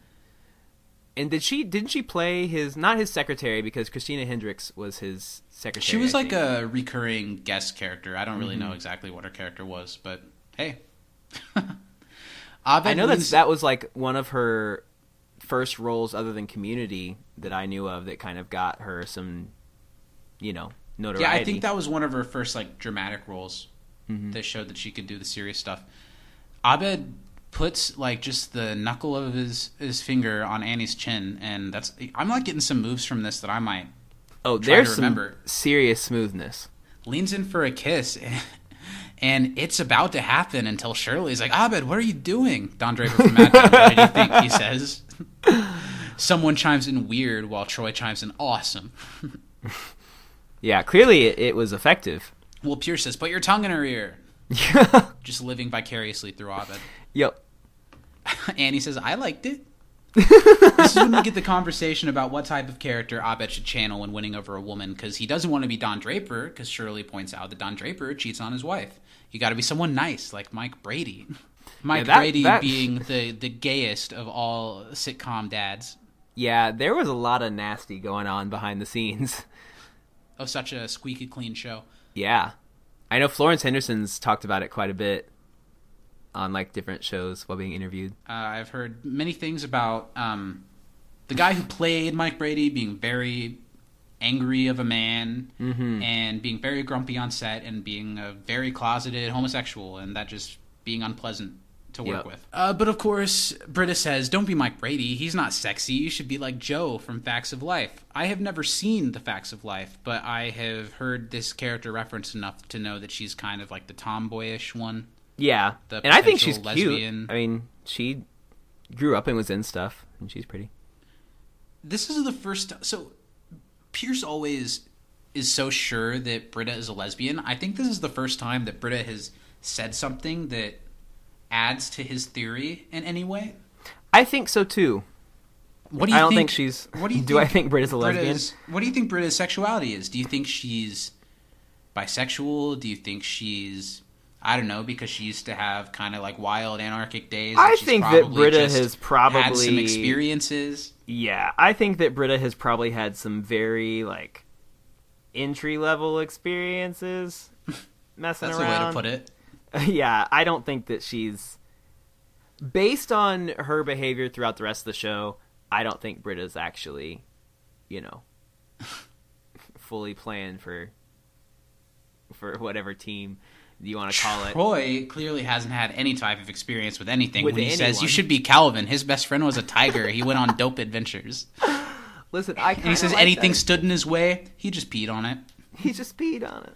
Calvin Coolidge, someone who I know nothing about. He was president, right? Jeff walks into the room as they're debating these things, and he's both angry that they're doing this stuff to Abed still. He's angry about his pool shorts thing. And he says, What are you guys doing? And everyone just stops in their tracks, but Abed's like, They're teaching me how to be someone else. and Jeff tries to give them a speech about it, and he's helping Abed out, but Abed just stands up and starts impersonating Jeff. And he stands up and is like, "Oh, Which for God's sakes, do whatever you want, guys." He does do a pretty good job. Leave each other alone. And everyone's leave like, each "Yeah, other alone was really good. That's That- a good Jeff. How did you do that?" And that's when we get this line that we've talked about a lot. luck, twenty percent skill, fifteen percent concentrated power or will, five percent pleasure, twenty percent pain, hundred percent reason to remember the name. And forty percent Zach Braff from Scrubs. Exactly. I know from Zach and Donald's podcast that neither of them have ever seen an episode of Community. They've said it several times. Very Wow. sad. Yeah. Zach Braff's voice and appearance is literally in an episode of Community. That yeah, seen it- an episode. that's hilarious. All right, Zach Braff, he's too big, I guess. He's, you know, he's, Well, he is about to be in a movie with Robert De Niro. ooh, It's like that? him, Robert De Niro, and Morgan Freeman. What? And he's directed a film that Morgan Freeman starred in before. I don't know exactly what it is. It's like called The Comeback Kid or like Comeback Trail or something. I have heard of that movie, have not seen it. Well, it's not out yet, so Ah, that's why I have not seen it then. So now that they know that Abed can do such a good Jeff, they're like, Abed, what if you just did Jeff for Jenny? And he continues to be Jeff and is like, uh, and your point is. It's very funny. I now here's here's where I, I draw a little flaw in thinking, or Okay. I, I feel like there should have been a voice of reason, and maybe if Jeff had been more involved, he would have been this voice. But well, he's he's clearly not in a place to be in a voice of reason because no, because he's in a fight with a teacher about yeah, as he's trying to defend Abed, uh, Troy's like, "Why aren't you in billiards class?" And he's like, "Cause I don't look cool in shorts." And he storms off. But what was your point? Keep going with it. Um, but you know, like if she was really into Abed, Jeff is nothing like Abed. So why would she want an Abed that acted like Jeff? Well, from all we know, all we can tell that this girl knows about Abed is his appearance. That's fair. But I would imagine Abed's pretty loudly himself, so I would imagine he'd she'd at least have had to have if she has such a big unrequited crush on him that she's drawing him on an entire page of a textbook that then she returns. Yeah. You know, she's got to have a couple ideas about him, I would imagine. Yeah. And nobody does mention that. Nobody even thinks that maybe this girl has a crush on Abed because of Abed. It's a little sad the direction this goes in the end, even if it doesn't really matter to Abed. Yeah. And, and Jeff like kicks a bunch of things as he leaves, and then Abed goes into it too. He's like, "Cause I don't look cool in shorts," and he starts fake kicking stuff around. And everyone's like, "That's really good." now we cut to the cafeteria, and Abed walks up to Jenny, who seems like a really nice, pretty girl. She's reading her book, and Abed lays on some real charm here. Yeah, he hits her with it. I mean, honestly, does as well, if not better, than Jeff does in a similar situation. He's like, yeah, he comes up to her, comments on the book she's reading, says a funny joke about, you know, like spoiler warning, pride ends up with prejudice. And she laughs and they get along. Abed does lay it on a little thick, but I think it's just because he's doing what his friends want to see him do. You know, he mm-hmm. doesn't have any actual stake in this. Yeah. He sits down next to her and kind of puts his arm around her on the couch, which is a is a is a good move. You know, the mm-hmm. whole I'm just stretching my arm out and putting it on the base of the couch. Yep. Or am I?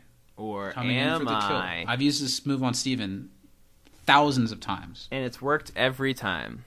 I've been surprised and bamboozled.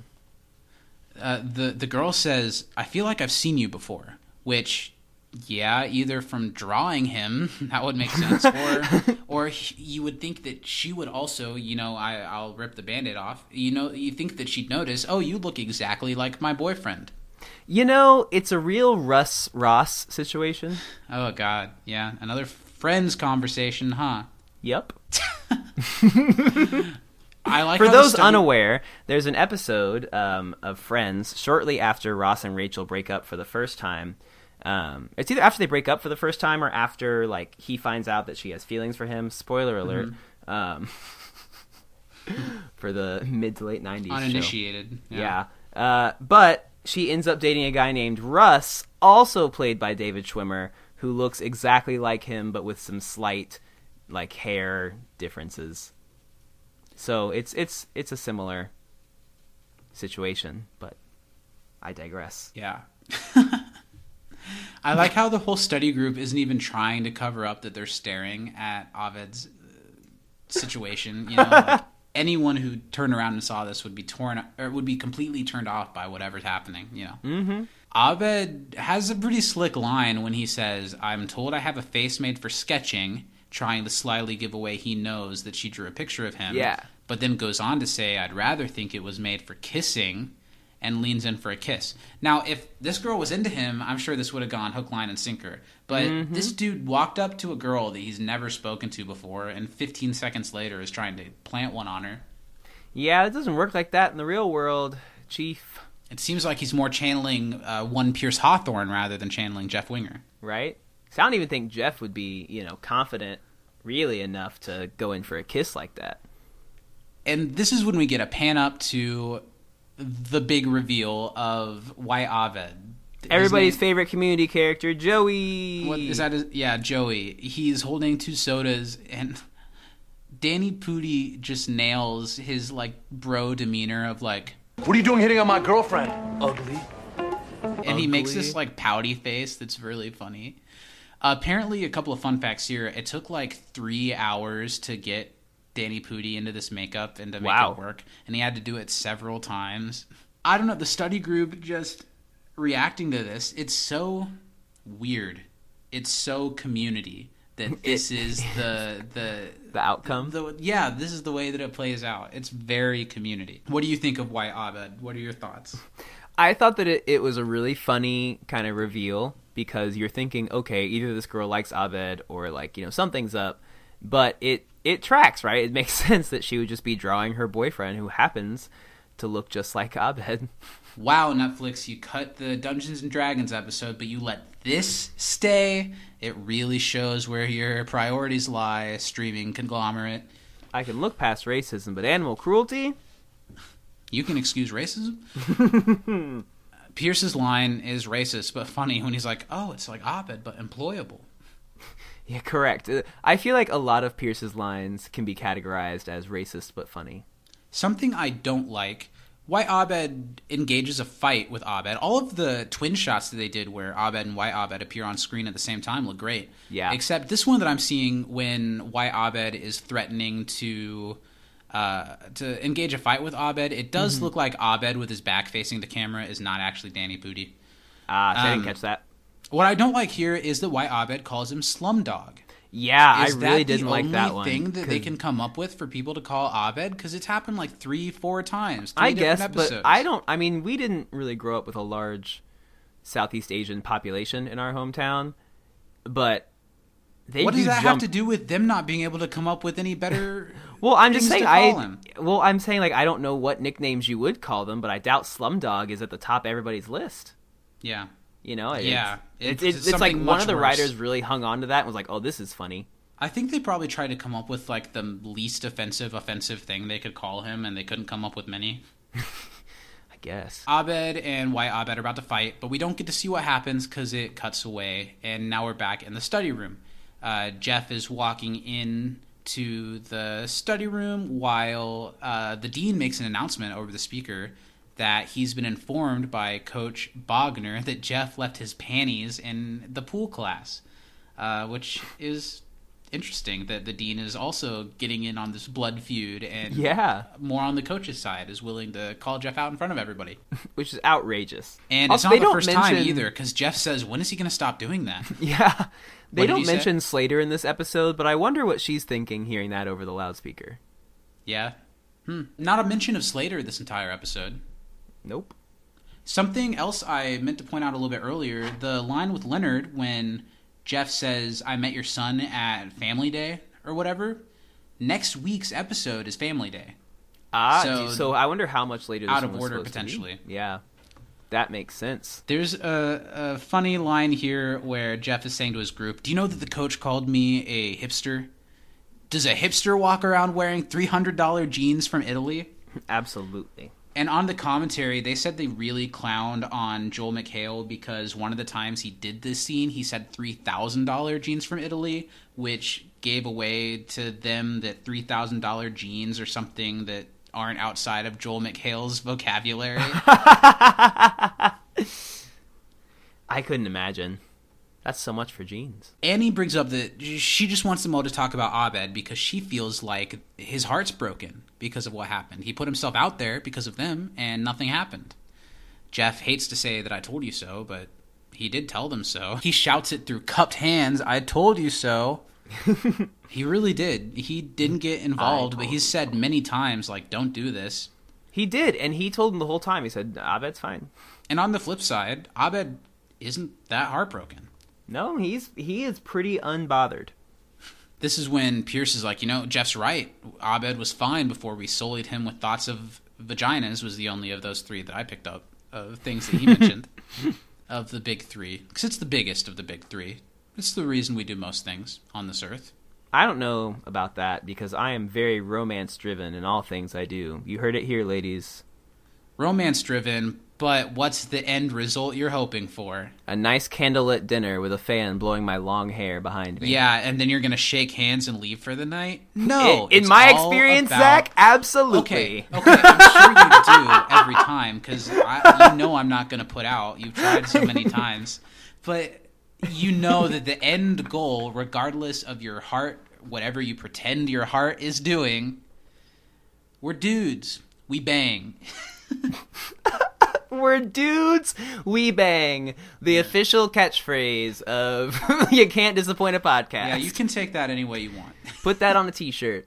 Our friendship is definitely the type that Shirley would let us know the Bible does not condone. Uh, yeah, I think she'd see one mention of Palentine's Day and she'd shut that shit down on sight. Yeah, well, and and the corresponding Instagram post with pictures of us together. Yep. it's too bad Instagram took down a couple of those. I thought they were racy but tasteful. It was mostly the videos. Ah, that's fair. Britta's like, "Oh, Abed must be so heartbroken that he couldn't even come today." And Abed just walks in and is like, "Hi." He's totally fine. But Annie brings up about yesterday, and Abed's like, "Oh yeah, you guys must be pretty upset." This is a great scene where Abed shows his cards and shows that he's the smartest person in this room. At any like, given moment. he knows how important it was for them for him to have a girlfriend. So when Jenny went off with White Abed, it must have really hurt them. And Troy's like, it really did. and Jeff wasn't there for us, so he's like White Abed. Which imagine just walking into that having And no you're like, idea. huh? And Shirley really plainly breaks up the ridiculous situation, so it makes sense for for Jeff. Uh, Jeff says, "So does that make Abed Brown Joey?" And Shirley says, "If you want to get racist about it." Which I thought How do you really feel funny. about that? Do you think that? For some reason, it does sound more racist, doesn't it? Yeah, it does. But should it? Probably not. I'm just asking. You know, I have no real opinion on it because saying that someone is the white Abed isn't racist. Well, I guess here's so here's, saying in turn, if we're drawing these comparisons between the two people, if everyone agrees they look alike, you know, I yeah, I feel like the people that I've known where there was a white something and a black something, I referred to them both as like this one was, you know, but on to another regard, it's not cool that they call uh, Fat Neil Fat Neil. it's not cool they call Fat So Neil it's Fat probably not cool. Yeah. So I'm just gonna say it's not cool.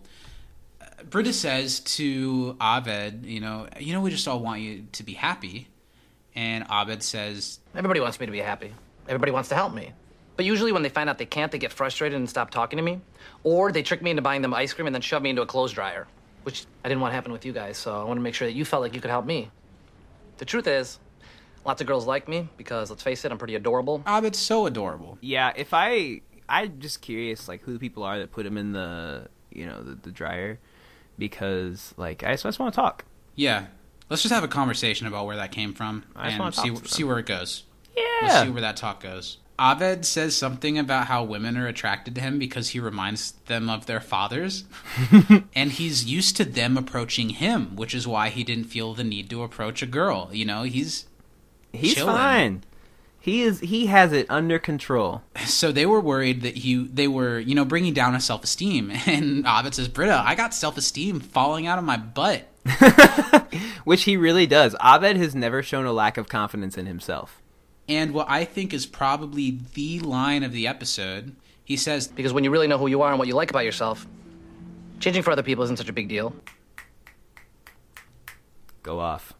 Yeah, there's not really a winger speech in this episode, and I don't know if he was channeling Jeff to say that, but there is the winger speech of the episode. Yeah. Even Jeff gives it to him and says, Abed, you're a god. yeah, I think that really speaks volumes, and honestly, the first time I listened to that line and really listened to it, it's some advice that I feel like I could take. You know, Totally. it's, it's, it's, yeah. Not saying that it's ever necessarily right to change yourself to make others happy, but like there's something to be said about being so comfortable with yourself that you can adapt to help other people be comfortable. Absolutely. And I think that's what it the shows that he's a is. leader. Yeah. Mm-hmm. Is that when you know who you are inside, then you can, you know, wear a lot of different hats, you know, without necessarily changing what's underneath the hat. What is underneath the hat? Find out next week on Dragon Ball Z. Oh my god. We're not we're not doing a podcast on that one. Yeah, no, there's too many episodes. Jeff says, you know, I think what Abed says cuts through to him, and he stands up and is like, okay, now I've got to do it. I've got to go. Uh, I've got to go beat this guy at pool. I've got to. I've got to be myself, or I've got to be comfortable with myself and go kick this old man's ass. We'll steal the crown and save the town from Mr. Krabs. Oh my god. I'm sorry. I'm just looking at my audio at how much bigger that was than everything else I've said. I'm sorry. It's funny. Uh, everyone's feeling really good about themselves because of the advice Abed gives, and Britta says, "You know what? Now I don't even care that people think it's weird that I say bagel, and everyone just can't take her seriously. It's like bagel, you idiot." I just love the sadness in her face that they pan up to, or like pan to, because it's so good. Poor Britta. Poor Britta. She does also a little bit like she's like s- laughing and crying at the same time. Yeah. I don't know. She's like, "This is okay. This is fine." We cut to the pool table. Bogner tells Leonard that he has a nice cross corner Mm. and says he'd like to see Jeff Winger try that shot. I'd like to see Jeff Winger try a cross corner. Ha ha. And there's a really great reveal when it pans over, and Joel's doing a really great lean against the side of the wall, like with his pool cue and his gym uniform. It was a And pretty I- solid pose. Also, like that, even when Joel, or not Joel, even when Jeff is doing what he's supposed to do, he's still wearing the wrong shirt. Yeah, it's. well, you can't conform all the way. Well, he should be at Urban Outfitters, is what Bogner says. And Jeff says, I'll go there later if I feel like it. But first, I have to hand someone their tightly polyester swaddled ass in a game of pool. Great line. Leonard definitely calls out the burn that it is. He says, Do you want to talk about clothes like a girl or use tapered sticks to hit balls around a cushioned table like a man? Balls like a man. man. Rack 'em. Slink. Rack 'em. Rack 'em, Woody.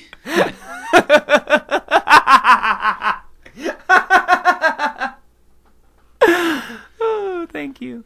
You're welcome. Uh, so th- let's see. What is there to say about this? They start playing pool. It's a and great Werewolves montage. of London starts playing. Warren Zevon is the artist we were asked earlier. Wouldn't have gotten that. I'm also trying to see if we can see anybody's. Sh- I should have looked at the shirts earlier to see what the tagline was on the shirt. I haven't seen Hmm. it.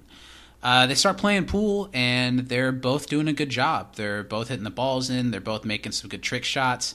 There's some really nice shots of them like kind of grooving while they're while they're playing pool. Yeah, I, I think that one thing Community consistently does well is montages. Yeah, and there are a couple of cool pool montages in this one. Yeah, Um, I think the song does a lot of the work too. totally. Let's see. I'm just waiting for something to happen worth talking about. They're just playing pool.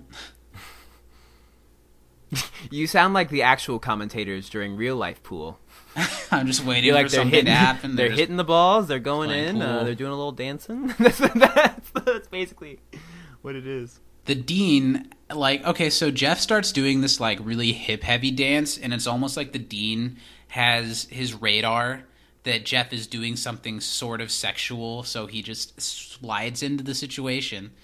Jeff is doing pretty well, so he's getting cocky. He tells Bo- what's his name? I said it a Bogner. Well, boss times. hogs. Wade Boggs. Bogdan. You, Bogdan. and your eyebrows. And your eyebrows. Um, one of the best television lines. At least what's one the of my actual favorite. coach's name? Now I'm still stuck Bogner. on Bogdan. Bogner. Coach Bogner says, Wade "What- Boggs. "You haven't learned anything except how to look cool playing pool in shorts." Which wasn't that the whole problem? Yep. Uh, but Jeff says, "You know, I'm just having a good time because I love playing pool."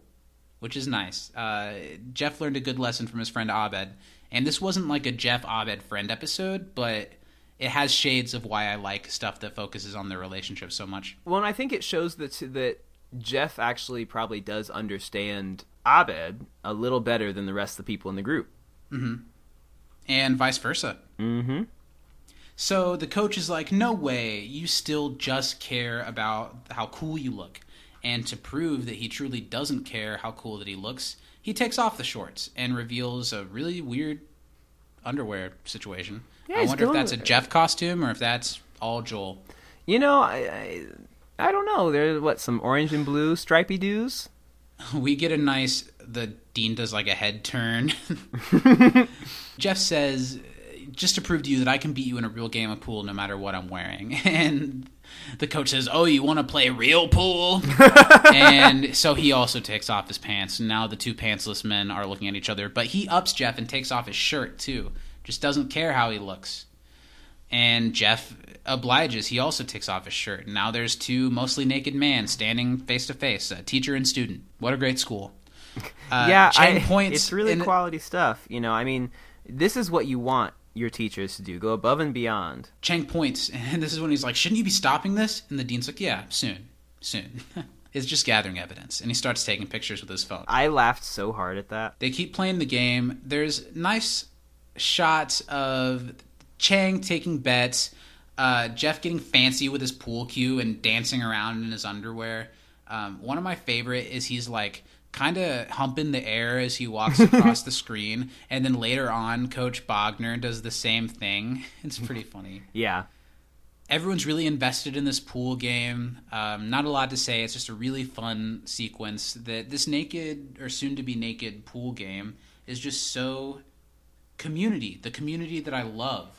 This is totally one of those episodes that when I watched it for the first time, I was like, "What the f- is this?" and please give me so much more of it. It's so funny because you know where else is the whole school gonna be? You know, or at least you know all the important people gathered around in like this is like the lounge area next to the cafeteria that these two grown men who are mm-hmm. both north of you know 25 some more than naked others in front but of, like, 50 people. naked in front of faculty staff food Joel McHale's talked about how filming this was pretty uncomfortable. and that's a man who like has to take his shirt off on camera all the time. Yeah. And I bet it was pretty uncomfortable. Uh, the the coach slows things down and says, "You know what? One of us, I'm sorry, you know, one of us is about to lose this game or win this game. Thanks, and they're all gonna remember." And he wants to give them all something to remember. He's they're all gonna remember that one of us loved clothes, that meaning Jeff, and the other loved the game. So to prove how much he loves the game, Coach Bogner rips off his underwear, which the way it rips off looks like it would really hurt. And Yeah. Jeff does the same exact thing in and rips up a kind of nice pair of underwear. Yeah, I feel like especially ripping up like nice underwear would not be easy. Like I don't know that I could comfortably just rip a pair of my underwear off of me like Yeah. that. It would not Britta feel good. gasps. Annie's like, hmm. and they keep Annie, who has now seen her second and third penis of all time. Yeah, she's had a she's had an interesting school year. Yeah. It's the last shot. Bogner goes for the eight ball and misses. Everyone on Team Jeff is super excited. Everyone on Team Bogner uh, takes the loss, and now it's time for the shot that decides it all.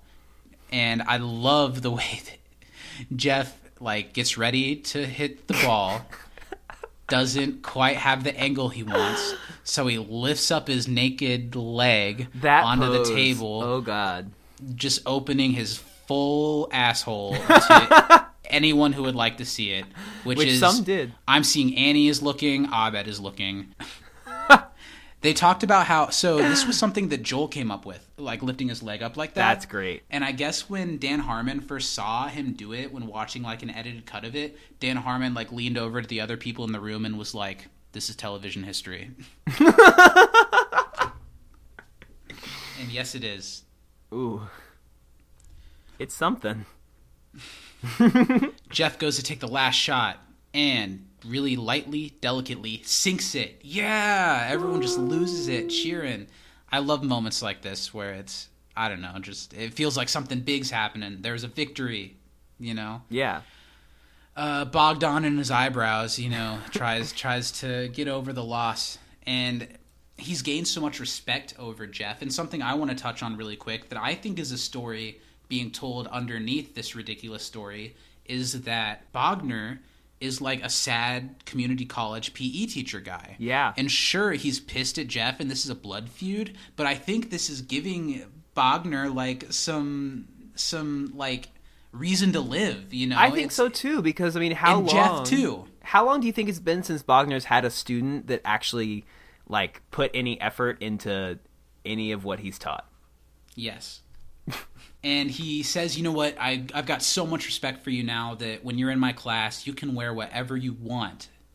And it's a really touching moment and a really funny moment. The way Jeff yells, "I choose shorts, shorts, shorts!" Bogner starts crying. You son of a bitch.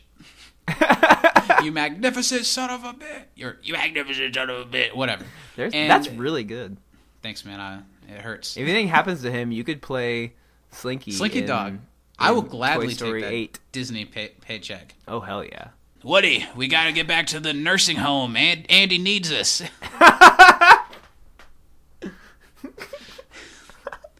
I'm trying Uh, to pick which which Toy Story voice to do, but I I keep thinking the one I could probably do best is Bo Peep, and so I'm gonna not. really? Okay. Probably. Well, because Uh, there's a snake in my boot. That's not good. To infinity and beyond. That's nah, not you great. got it all wrong. But what's your Bo Peep? Now, Woody, Okay, you're how, how come you were right? I, I I know myself. Oh man. Um, Think about the rest of the toys, Woody. Bogner kisses Jeff right on the mouth. Joel said on the commentary, he's like, "This is like the eighth person I've kissed on this show." and he just kind of, I don't know, nobody- nobody really comments on it. Um, all of the study group crowds around Nick and Jeff. They're like, "That was awesome, good job, man." Britta's refusing to look at Britta's anything other the than like his yeah. eyes. He, she's trying to keep her head as far up as it'll go. And the dean comes up to go for one of his iconic touching Jeff's abs. Now really getting in on the real Mm-hmm. thing. He's like, "Oh, okay, you're sweaty," and then he touches him again. That was really funny as well. And now we get this little ending scene that I think is so sweet. Jeff is draped around with a towel. They're all like talking about his victory. They're all celebrating. And this classmate comes up to Jeff. Hopefully, we'll see what her name is. I don't think we've seen it yet. Uh, comes up to Jeff and says, Hey, I don't want to be too forward, but could you introduce me to your friend, meaning Abed? Because girls notice Abed all the time. And Jeff, because he knows Abed really well, is like, I know this dude, and if you're interested in him, which like you should be, I think you should just go talk to him. And she does. I think it's really sweet. She walks over to Abed, uh, says hi. Courtney is her name. They introduce themselves to each other and shake hands. Why Abed sits next to Jeff for some reason, as if they know each other, and is like, "Man, why couldn't I be Brown Joey when he has a beautiful girlfriend? Why Abed's problematic?" Yeah, right. I I I I feel like White Abed is a little you know grass greener over there. He's got himself a lady, and he needs to let Abed do his thing. Absolutely. And that's pretty much the end of a really solid episode. I don't think we said hardly a negative thing about anything in this episode other than Yeah, like a a line or two that didn't land. There but just about every joke lands. And And, I could see every the joke tag lands. Oh my Go God, ahead. the end You tag could is see great. every joke what? I could see every joke landing with me when it came out. Oh, absolutely. I probably would have laughed at every single joke in this episode. and I did. Yeah. And this is it's a really good episode. It holds up super well. I love everything about this in tag, from the way Abed and Troy channel Bert and Ernie, from the costume, from Troy's Ernie laugh, from the way they move their arms That's as if my they're being held up by so puppet good. rods. To the way they eat cookies, where they just push them into their face and let all the crumbs that don't make it fall. And I love more than anything the joke that ends this when Troy looks at his watch and says, My cousin's funeral's today. Oh, that, that was today. I knew there was some reason I couldn't do this today. Poor Dimitri. Poor Dimitri. Can't believe it. it's it's so good. This is one of my favorite in tags. That's one of my favorite in tags, too. There's nothing to say other than it's just great. yeah. Okay. All right. So that's the end of the episode. I've got to say, I just love this episode the more I think about it. yeah. I've talked loosely about giving episodes letter grades before. Maybe every now and then I'll I'll jump in and give my opinion. And I feel like there's no A plus when grading stuff like this. A is the mm-hmm. highest, and there's no reason that this episode isn't an A. The No, only this is an reason it might not be is because there's better to come. Yeah. Uh, so if anything, it's one of the top A minuses. I think so. I would even honestly, I would give it a solid A. Because if I were doing in numbers, this episode for me would get at least an eight point five nine. So, you know, I think it, it earns a solid, like you said, it's either the top or the A minuses or the bottom of the A's. But Yes. great episode. So, in such a great episode, who stands up above the rest? Who's your MVP this week? So I had a really hard time because I normally try and pick my MVP after the end of my second or third watch. I normally will Yeah. know by then. I didn't know. I I initially selected Abed, and I'm going to stick with that. Um, but I think Jeff deserves it just as much. But I for me, Abed was a little bit more, especially because he's the one who at the end inspired Jeff to just put on the damn shorts. Yeah, I went into this ready to give my MVP to Jeff, but I'm not. I'm going to give mine to Abed as well, almost exclusively because of that line that I signaled out. I think it's one of the standout lines of the series so far. Yeah. And I think Abed is so true to himself and true to his friends in this one. Uh, I love the lesson that Jeff learns, and I love that this episode lets Jeff fall a little bit into the weirdness of Greendale and not be so mm-hmm. concerned about himself anymore. I think it does great work for the character and lets him be funny. So he's just a point or two below. But Abed's just on fire this episode, from like his Don Draper impression Oh, so good. to his vampire Abed when he's going to talk to the girl to Abed as Bert from Sesame Street. There's just so much good Ab- from Abed counting 13 bagels. There's just so much good Abed stuff in this episode that I can't not give it to him. Yeah, I think it's definitely hard to give an episode of a sitcom an A plus, but this is definitely an A plus Abed episode. Absolutely. And that wraps up our coverage for the week of physical education. Yeah, this is a great episode. Thank you to everyone who wrote into us, communities, peep reviews. Uh, thank you to Anaraco7. Uh, thank you to MJ. Thank you to Danny. Love that you guys are adding to the show. It means a ton to us, and I think it makes a huge difference. Yeah, we're we're Um, so happy that you guys are actually listening and interacting and and seem to be enjoying. You know, if, Seem to be. Yeah, if if nothing else, you like the show community, and that's enough for you. So we'll take Next it. week, we tackle an episode that's middling and kind of divisive in the fan base basic genealogy. Mm-hmm. Uh, so I'm looking forward to getting into that. Email us your unanswered trivia questions and your thoughts to can'tdisappointpodcast at gmail.com. Where else can people hang out with us, Steven? Uh, people can also find us on Instagram at Can't Disappoint Podcast. Right? Is that is that correct? Yes. Nice. You know it's right by now, I hope. Uh, and then you can also find us on Twitter at You Can't Disapod. That's Yes, probably where we do. do. our most interacting with the fans. So Yeah, we love talking to people. And we've got a lot. Uh, we were just talking before recording this. There are some big things for our podcast coming up as we round out the end of season one. And I can't wait for you guys to be a part of it and to listen to it.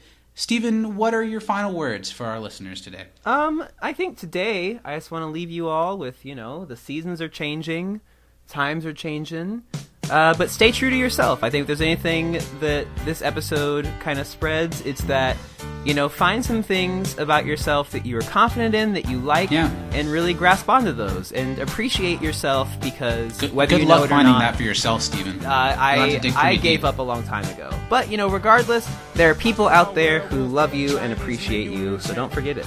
Well, I am Zach. And I'm Gravy Jones. And from inside the Dreamatorium, Black Lives Matter, uh, all of our love to people dealing with the wildfires or people still struggling to stay afloat from the pandemic, and most of all, Ahoo, Werewolves of London. We will see you next week. Thanks for tuning in. Thanks, guys. Bye. No more f***s. No, none given. That's for sure.